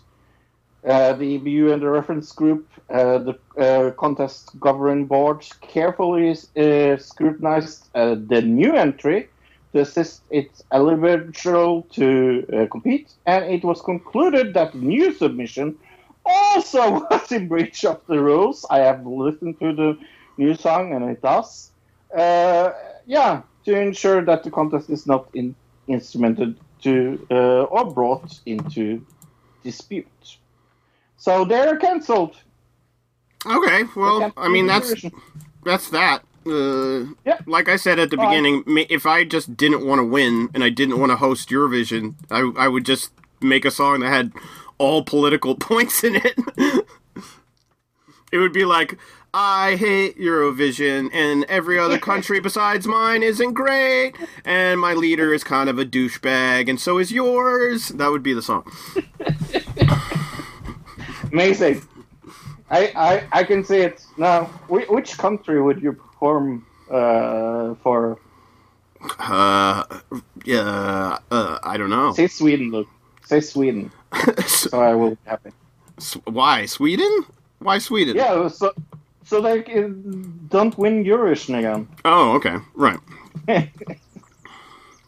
uh, plugs. Uh, let's do Twitter at podcast ADC. Go check out the Twitter. We got a Facebook page. If anybody goes there, another digital citizen on Facebook. Uh, you can email us at another digital citizen at gmail.com. I didn't really see anything going on super interesting there. Um, there's movie news though we can talk about a little. I mean, it's not really movie news, is it? But it it just fits here. Sure. Yeah. Tell me about it. Disney Plus is increasing their uh, prices for the first time since they launched. Starting Friday, Disney will Disney Plus will increase from six ninety nine to seven ninety nine. Uh, the bundle on Hulu that they have with ESPN Plus will jump from twelve ninety nine to thirteen ninety nine. So it's a dollar. They're bumping it up a dollar. Not not in especially much. No, But but yeah. what, what that signals is that, uh, as far as their business model goes, they're saying Mm-hmm. we're not making enough money, so we're going to have to increase uh, the price by a dollar to try to offset costs. Which tells me that they're not getting enough subscribers for the amount they're spending on uh, putting up the network. Does that make sense? That's a bad sign for them to sticking around if they don't have enough subscribers to make to, you know it, it it means that if they continue uh, having the same amount of subscribers uh, and their costs go up then their the price is going to have to go up I've seen four very different movies, but uh, they all are going to get uh, very high points for me. I don't know how many you've seen. uh say that again sorry I've seen four movies this week. oh yeah i saw four movies as well Okay, uh, I will start with Violation, I guess. This is a movie I am going to recommend to everybody. It is very thriller, drama, horror, very horror. Uh, uh, it is about this uh, woman uh, that is um, very traumatically abused, and she goes on a rampage of extreme vengeful. And when I say extreme, it is R R R R rated. I will give this movie a nine. It is amazing. Okay, cool. Uh, I saw something uh, from 1992, Fro, but I found it free on YouTube, and I linked it on on. I think I linked it on the Twitter and the Facebook. I could be wrong though. In manufacturing consent, uh, Noam Chomsky and the media, uh, Encore Plus, you know, like the streaming service. Yeah. It was on their YouTube channel for free. The whole movie. It's like three hours long. Uh, so you can go check that out. Uh, Ooh. it's very good. And I mean, I'd read the book Yeah. when I was much younger because this the movie's basically based off of the book. So Right. um It's maybe its most famous book. right. And but this is like a documentary about him and like and everything around it. It's very good. I would recommend it. If, definitely even though it was made in 92 still relevant to politics today so I saw the Oscar-nominated movie The Father this week with Oh, yeah. Anthony Hopkins. Holy fuck! This movie made me cry. Um, it looks like a tearjerker oh, it was. I I cried and cried for at least three hours after I saw this movie. Like no joke. Uh, I I liked it very much, but I I I kind of like to be emotionally. Uh, manipulated that's what it sounded like you were about to say yes, I like to be emotionally manipulated. Hi there, ladies. Uh, yeah, come and manipulate me. Uh, but yeah, um, he- here's the problem though. It's like I can't find anything bad about saying saying about this movie. Like it is very Oscar Brady. That is going to give it um, one minus point, but that means absolutely nothing. Mhm. Because, uh, because guess what? I'm going to give this movie a nine. oh yeah uh yeah the Let's a- see if that see. Let's see if that trend continues all uh, through all four movies or something. um how do you feel about its chances compared to the other ones that you've seen for best picture Oh, it is so Oscar Betty. well i mean It's i'm saying because you've seen most of them now what do you Yeah. do you think it has a chance against the other ones or, oh yes. or okay Oh yes. Okay. Because uh, uh, is it something the Academy really loves? It's tear jerking movies, and this is a tear jerking movie. Jesus Christ, I cried. a movie that I was after watching went what what why is this for best picture uh promising young woman came out uh, Yeah. I saw this I was where did thinking I you this? wouldn't like it. I loved it. Uh, it's the weird. I mean, maybe it they, they slightly glorify uh, suicide in this movie, which I had a real problem with. Uh, they the allegory to uh, her being Jesus is like so heavy and like overbearing at points that I'm like they even have a scene where she's got like the halo around her head behind her in the coffee shop. Yeah, there was something just kind of strange about it. I, I the other thing is it didn't really feel like the uh, cinematography quality of this sh- this movie was up to par with any of the other uh, films that are on this list. Like the acting is Okay. nowhere near as good as any of the other movies that I've seen on this list. Uh, Okay. the cinematography isn't as good.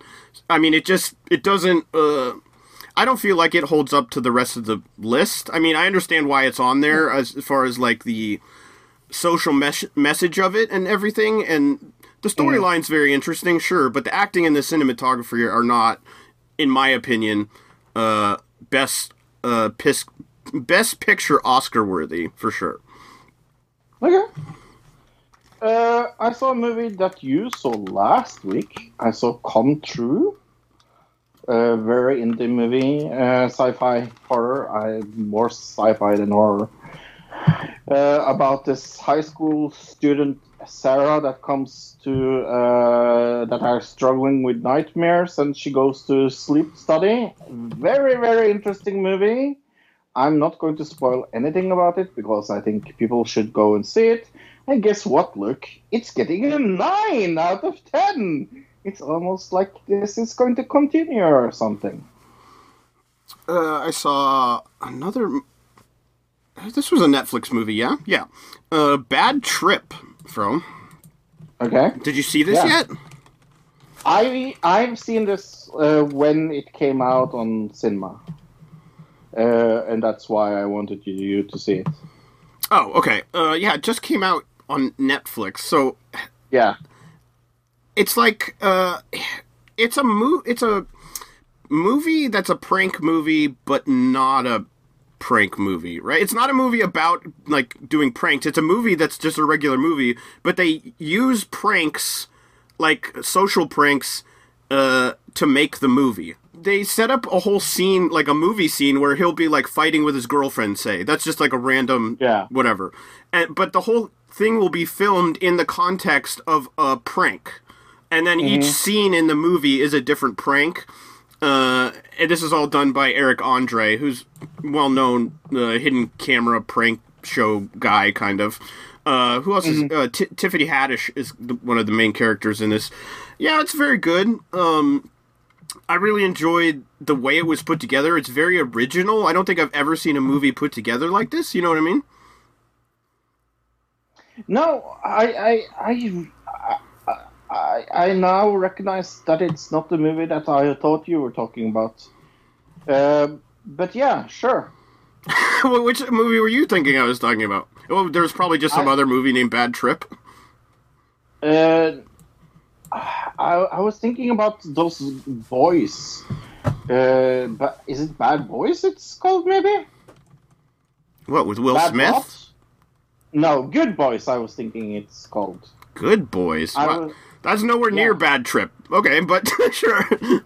I for some reason I I switched it uh, in in my head because when you started talking about like uh, the hidden camera and and things like that, I was like, what the fuck are, is he talking about? I have not seen this movie. I, I was wondering as well because I was like, it came out in the theaters. I thought it, this was like just came out on Netflix, but uh, Right. So um, Good Boys is a movie from 2019. what was that about? I, it sounds Uh, familiar. yeah, it, it's the R-rated uh, kids uh, movie where kids say fuck. Okay, sure. Yes. the the movie where kids say fuck. It was that like the tagline on the poster. It was like the movie where kids say fuck. Uh, and I think it's made by Seth Rogen, uh, or Seth Rogen is is, is at least uh, in, Producer or something. Yeah. yeah, something like it. So I thought you were talking about that movie. For some reason, that clicked in my mind. I I don't know why. Okay. That's it. That is not what I was talking about. Uh, no, No. this this movie I would recommend to you, Fro. Uh, I don't know how to describe it other than that he uh, he does pranks in a way where it's like uh, he's the butt of the joke all the time. You know what I mean? So like uh, Right.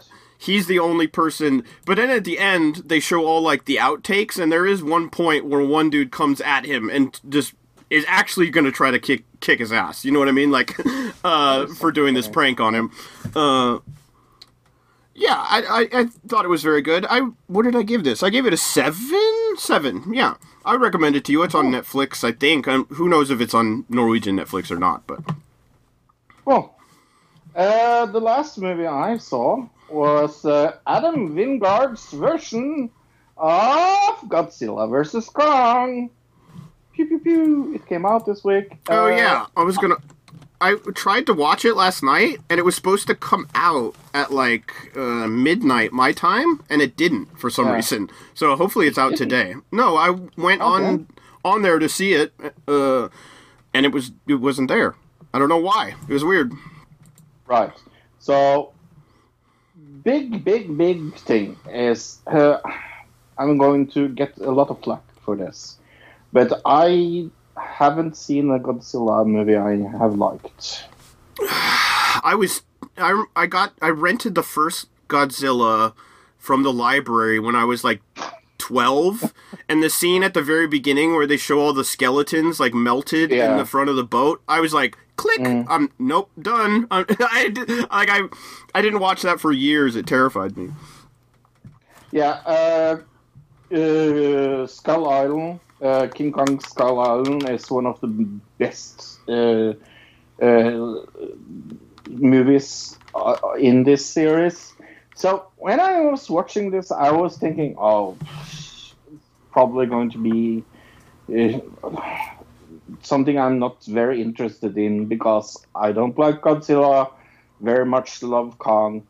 But then I was like, oh, it is it is directed by the gay, uh, guy that made uh, Blair Witch, the new Blair Witch, and also is directed by ABC uh, of Death and VHS and things like that.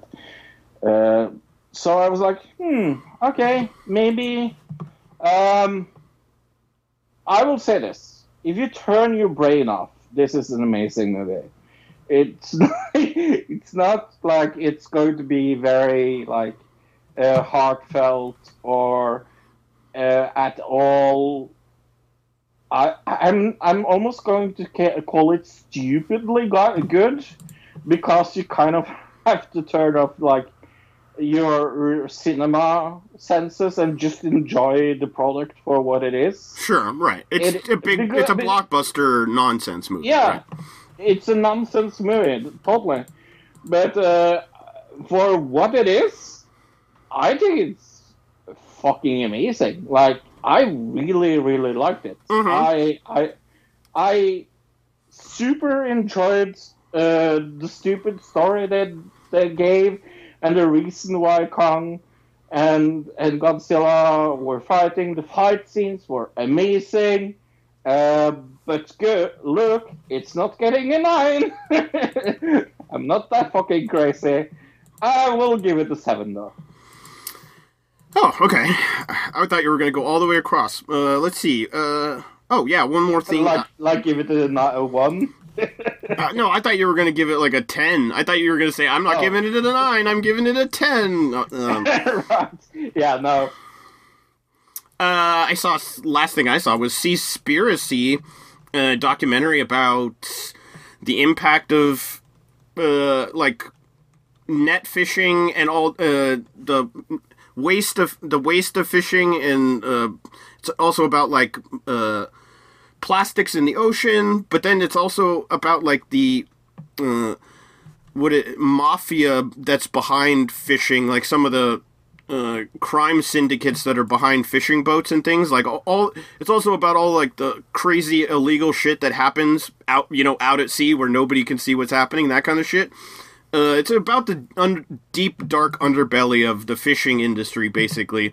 Very interesting um by a british guy british filmmaker. I'd rec- recommend this to you fro. Uh as a documentary goes it's pretty standard but i'd still give it a seven very good Here's my.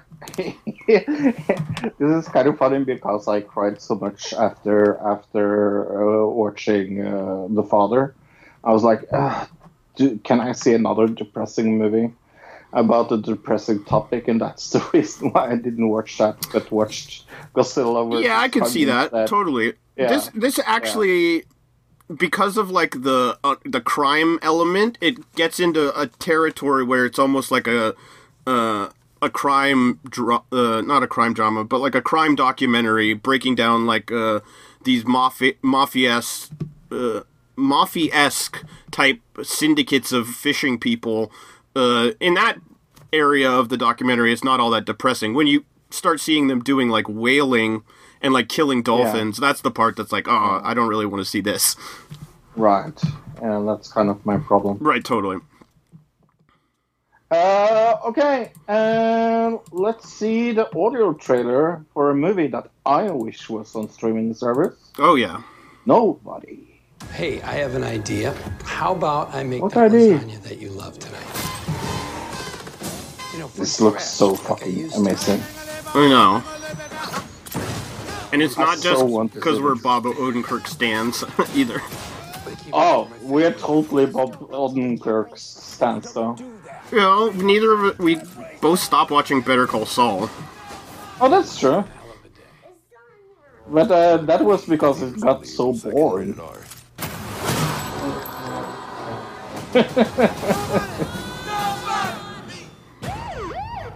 Oh, it's that was a trailer for the trailer again. Son of a bitch. Yeah, I know. I hate when they do that.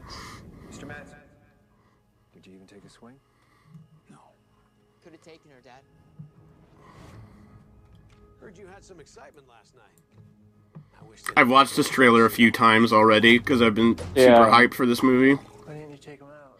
I think this was on my number one, right? Of my best, uh, most anticipated. I mean, I think this was my number one.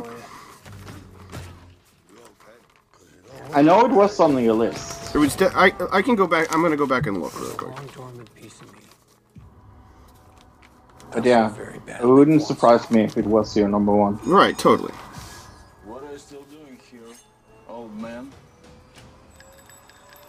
I remember my number one was uh, uh, the new. Uh, oh, oh, just so amazing fight scenes. Mm-hmm.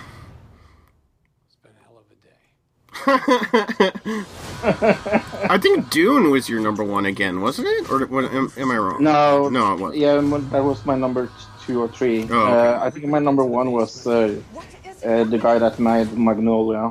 Oh, well, his new movie, right? Yeah, no, Yeah. this this was my number one. Paul Thomas Anderson. I used to be what they call an audit. I guess I'm not surprised by that. The last guy anyone wants That that is my number one. That Oh. yeah, that that one because that's your like favorite director or whatever. to. Yeah. One of your favorite at least. Oh, definitely. Left it behind to start a family. I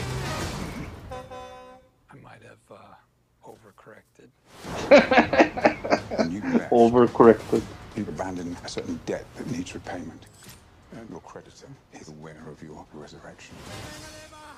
I so want to see this though. I mean, this also kind of looks like mindless, you know, kind of like Godzilla vs Kong. It look, but it looks mindless in a really fun, entertaining way, right? Yeah. It reminds me of John Wick. I saw a lot of people com- doing that comparison actually when I was looking up Yeah. reviews. You should see the other guys. I love John Wick though, so I don't mind. You have still not seen those movies, have you? No. Who the fuck are you? Me, I'm nobody. I'm nobody. I love that. I never seen this before. No. No, right? Yeah. like I said, I've seen this a few times. Uh, yeah. Very good What is trailer. Nominated movie all about Luke. Nobody, uh, Hutch Mansfield fails to defend himself or his family when two thieves break into his suburban home one night. The aftermath of the incident soon strikes a match uh, to his long simmering rage. In a barrage of fists, gunfire, and squealing tires, he must now save his wife and son from uh, Dave from a dangerous adversary and ensure that he will never be underestimated again. Uh, 80% on Rotten Tomatoes, 7.7 out of 10 on IMDb, 65% on Metacritic, and 93% of Google users liked it. Uh, yeah. and I use uh, Google to find reviews. So when I was watching this, I was like, I need to find uh, a two or one star. So I filtered it by two and then one stars. Uh, first, I found Tom Swiss that gave it two stars and said, ridiculous plot.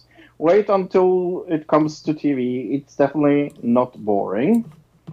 Uh, Sahil Advent gave it two stars and said, been there, done that. Super stale plot and over-the-top action p- set pieces made make for a beloved average viewing. Please don't waste your money or time on it. But then I found this one-star review by Tayera Meldes Barra, and uh, yeah, okay.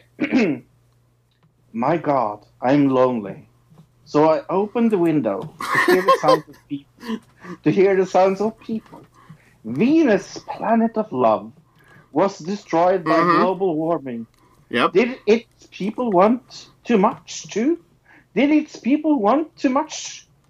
And I don't want to be your pity. I just want somebody near me. Guess I'm coward. I want to feel all right. And I know that no one will save me. I need someone to kiss. Give me some honest good kiss and I'll be all right.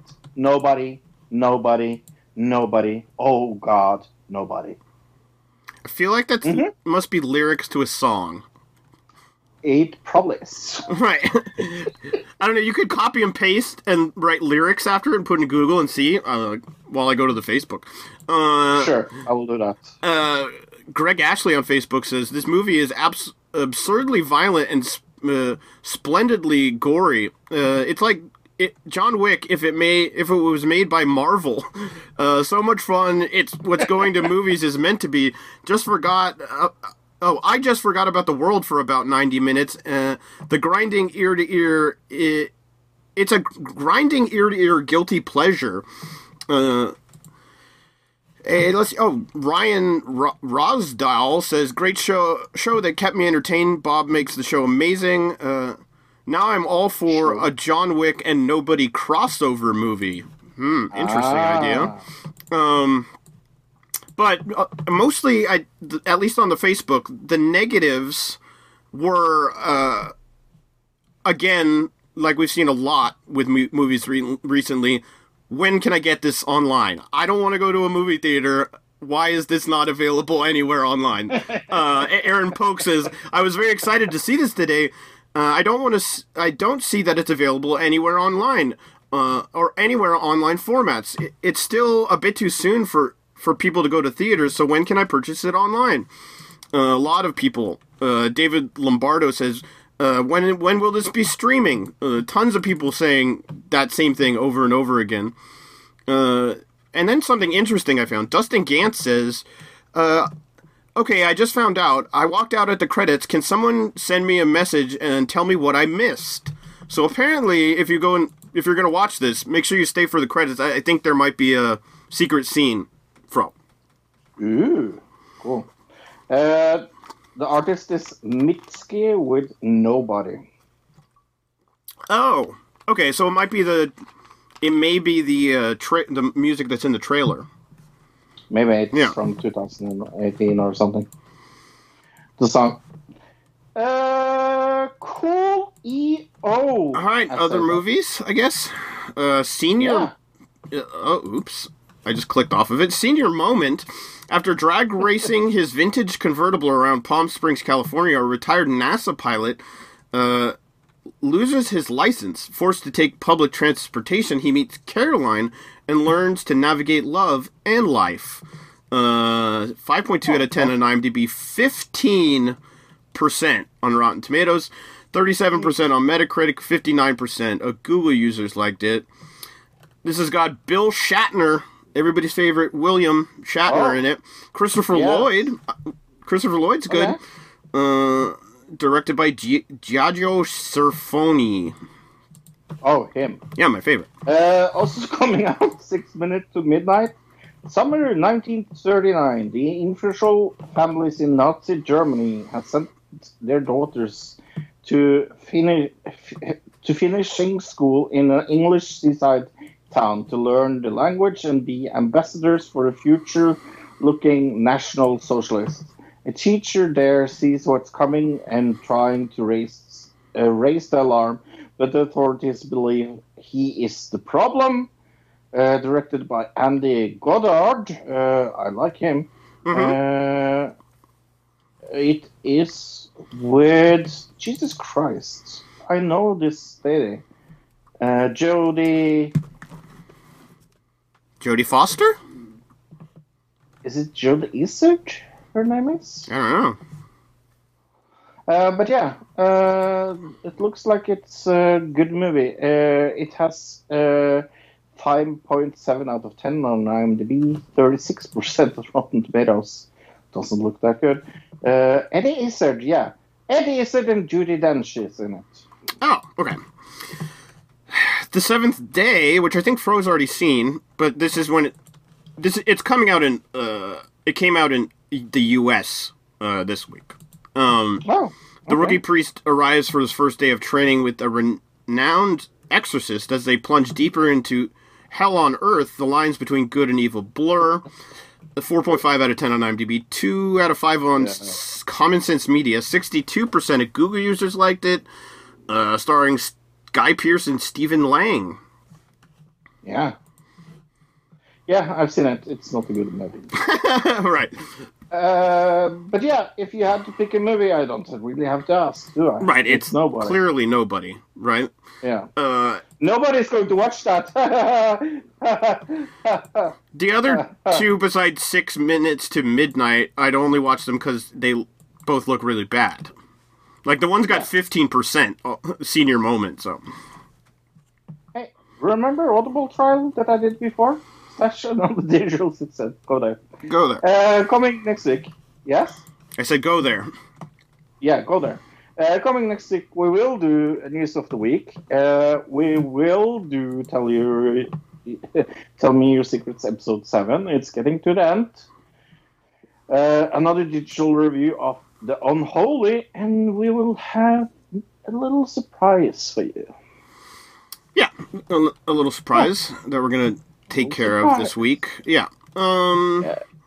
it sounds like we're killing someone. We're, we're taking. We're, I said take care of him, not take care of him. I don't want to kill him. I just did it. oh, that's funny. All right, Yeah, Jeremy so round. Talk about frenemies and flashing. Um, what did you think about this week's frenemies? It was good, right? I thought the Dolph Ziggler story was very interesting. What did you think about that It was. story? Yeah. Did you, I never knew? so I never knew that. Me neither. I, I guess it's interesting. I uh, I just find it. I don't know. I find it odd. I guess I never thought of why. Uh, I don't know. I just, I just always thought of Dolph Ziggler as kind of like a a random playboy. Like he, that's how. They, uh, maybe that's just because Hmm. that's always like been his character or whatever. You know what I mean? So Sure. Uh, but yeah, no, I, I loved when she was like, "Oh, I will show you my stomach," and she flashes. Oh, right. It's like so random. Uh, yeah, PewDiePie changing the name of Levi. That was funny. yeah, I, I like looked away for half a second, and then at the be- well at the beginning, and I was like, "What did I just hear Fridays at P- What was going on?" And then I, I think I was around the corner when the when the video started, and then I come around the corner, and later in the video they explain it, but I was so confused Yeah. right at the beginning. Uh, the new trailer for the new Suicide Squad came out this week. okay. With John Cena. Oh, with John Cena. Cena. Right. Okay. Yeah, I did see part part of this. I didn't watch the whole thing actually.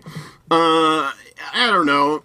Uh, sure. We're just gonna keep redoing. If if it's not good, we just redo it, right? I mean, it totally works with Ghostbusters, so I don't know why you wouldn't do it again. Uh, right. Oh wait, it didn't work. It didn't work. Yeah.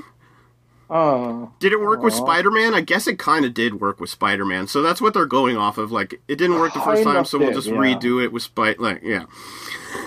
did you see what happened? Do you know who Memeulous is? Yes. Masked YouTuber. Yes. He posted this week on Twitter. Uh, okay. I will do a face reveal. What what was the exact thing? If if Cat in the Hat from 2003 becomes the highest rated movie on IMDb. Okay? Mm-hmm.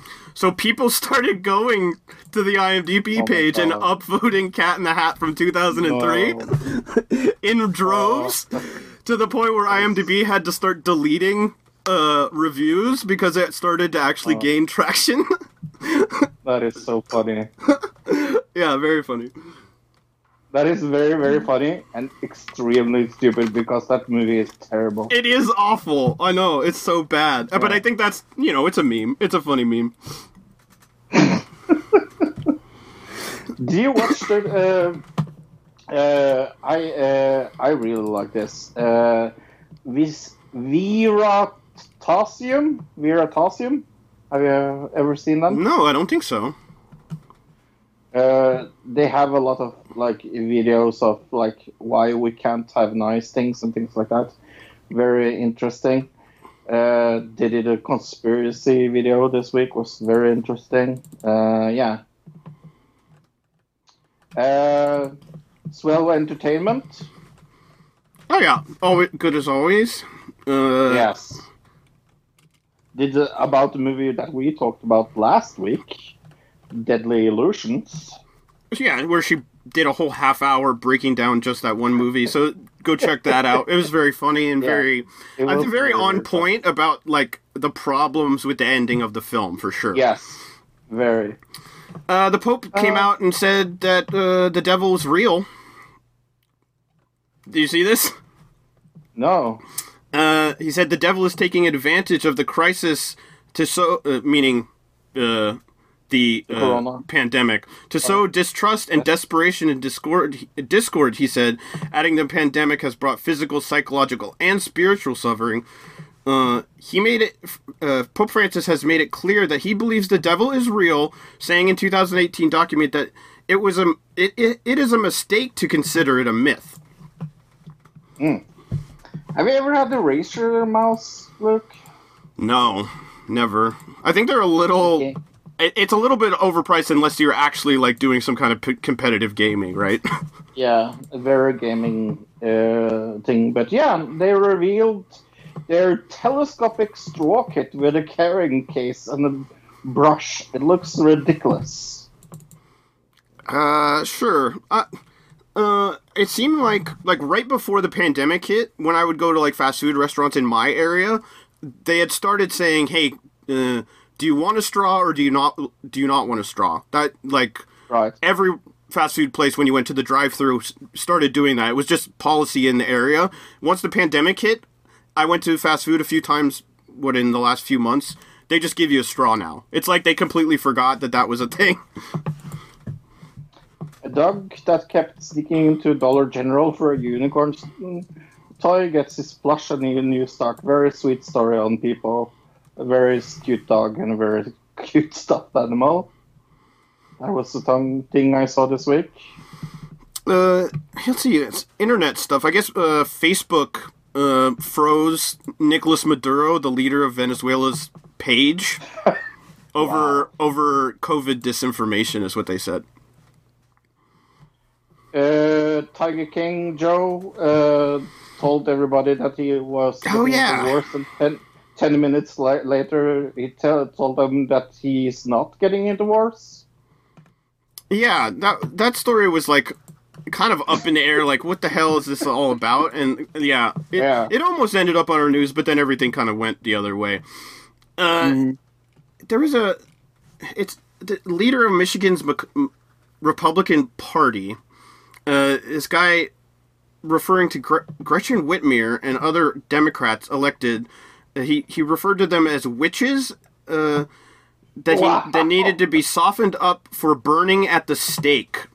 Um, nice. Uh, people are saying this is a misogynistic reference to Gretchen Whitmer. Right. I have a feeling, knowing America, he probably actually just thinks they're they're witches. Would not surprise me. Yeah, I think that's everything I have. yeah, I think that's it for this week. Yeah, good show. Uh, if you like the show, sharing is caring, and if you listen this far into the show, you you should just share it with someone. Do it. Okay. Uh, my name is Flo. My name is Luke. Goodbye, everybody. Goodbye, everybody. Goodbye, citizen.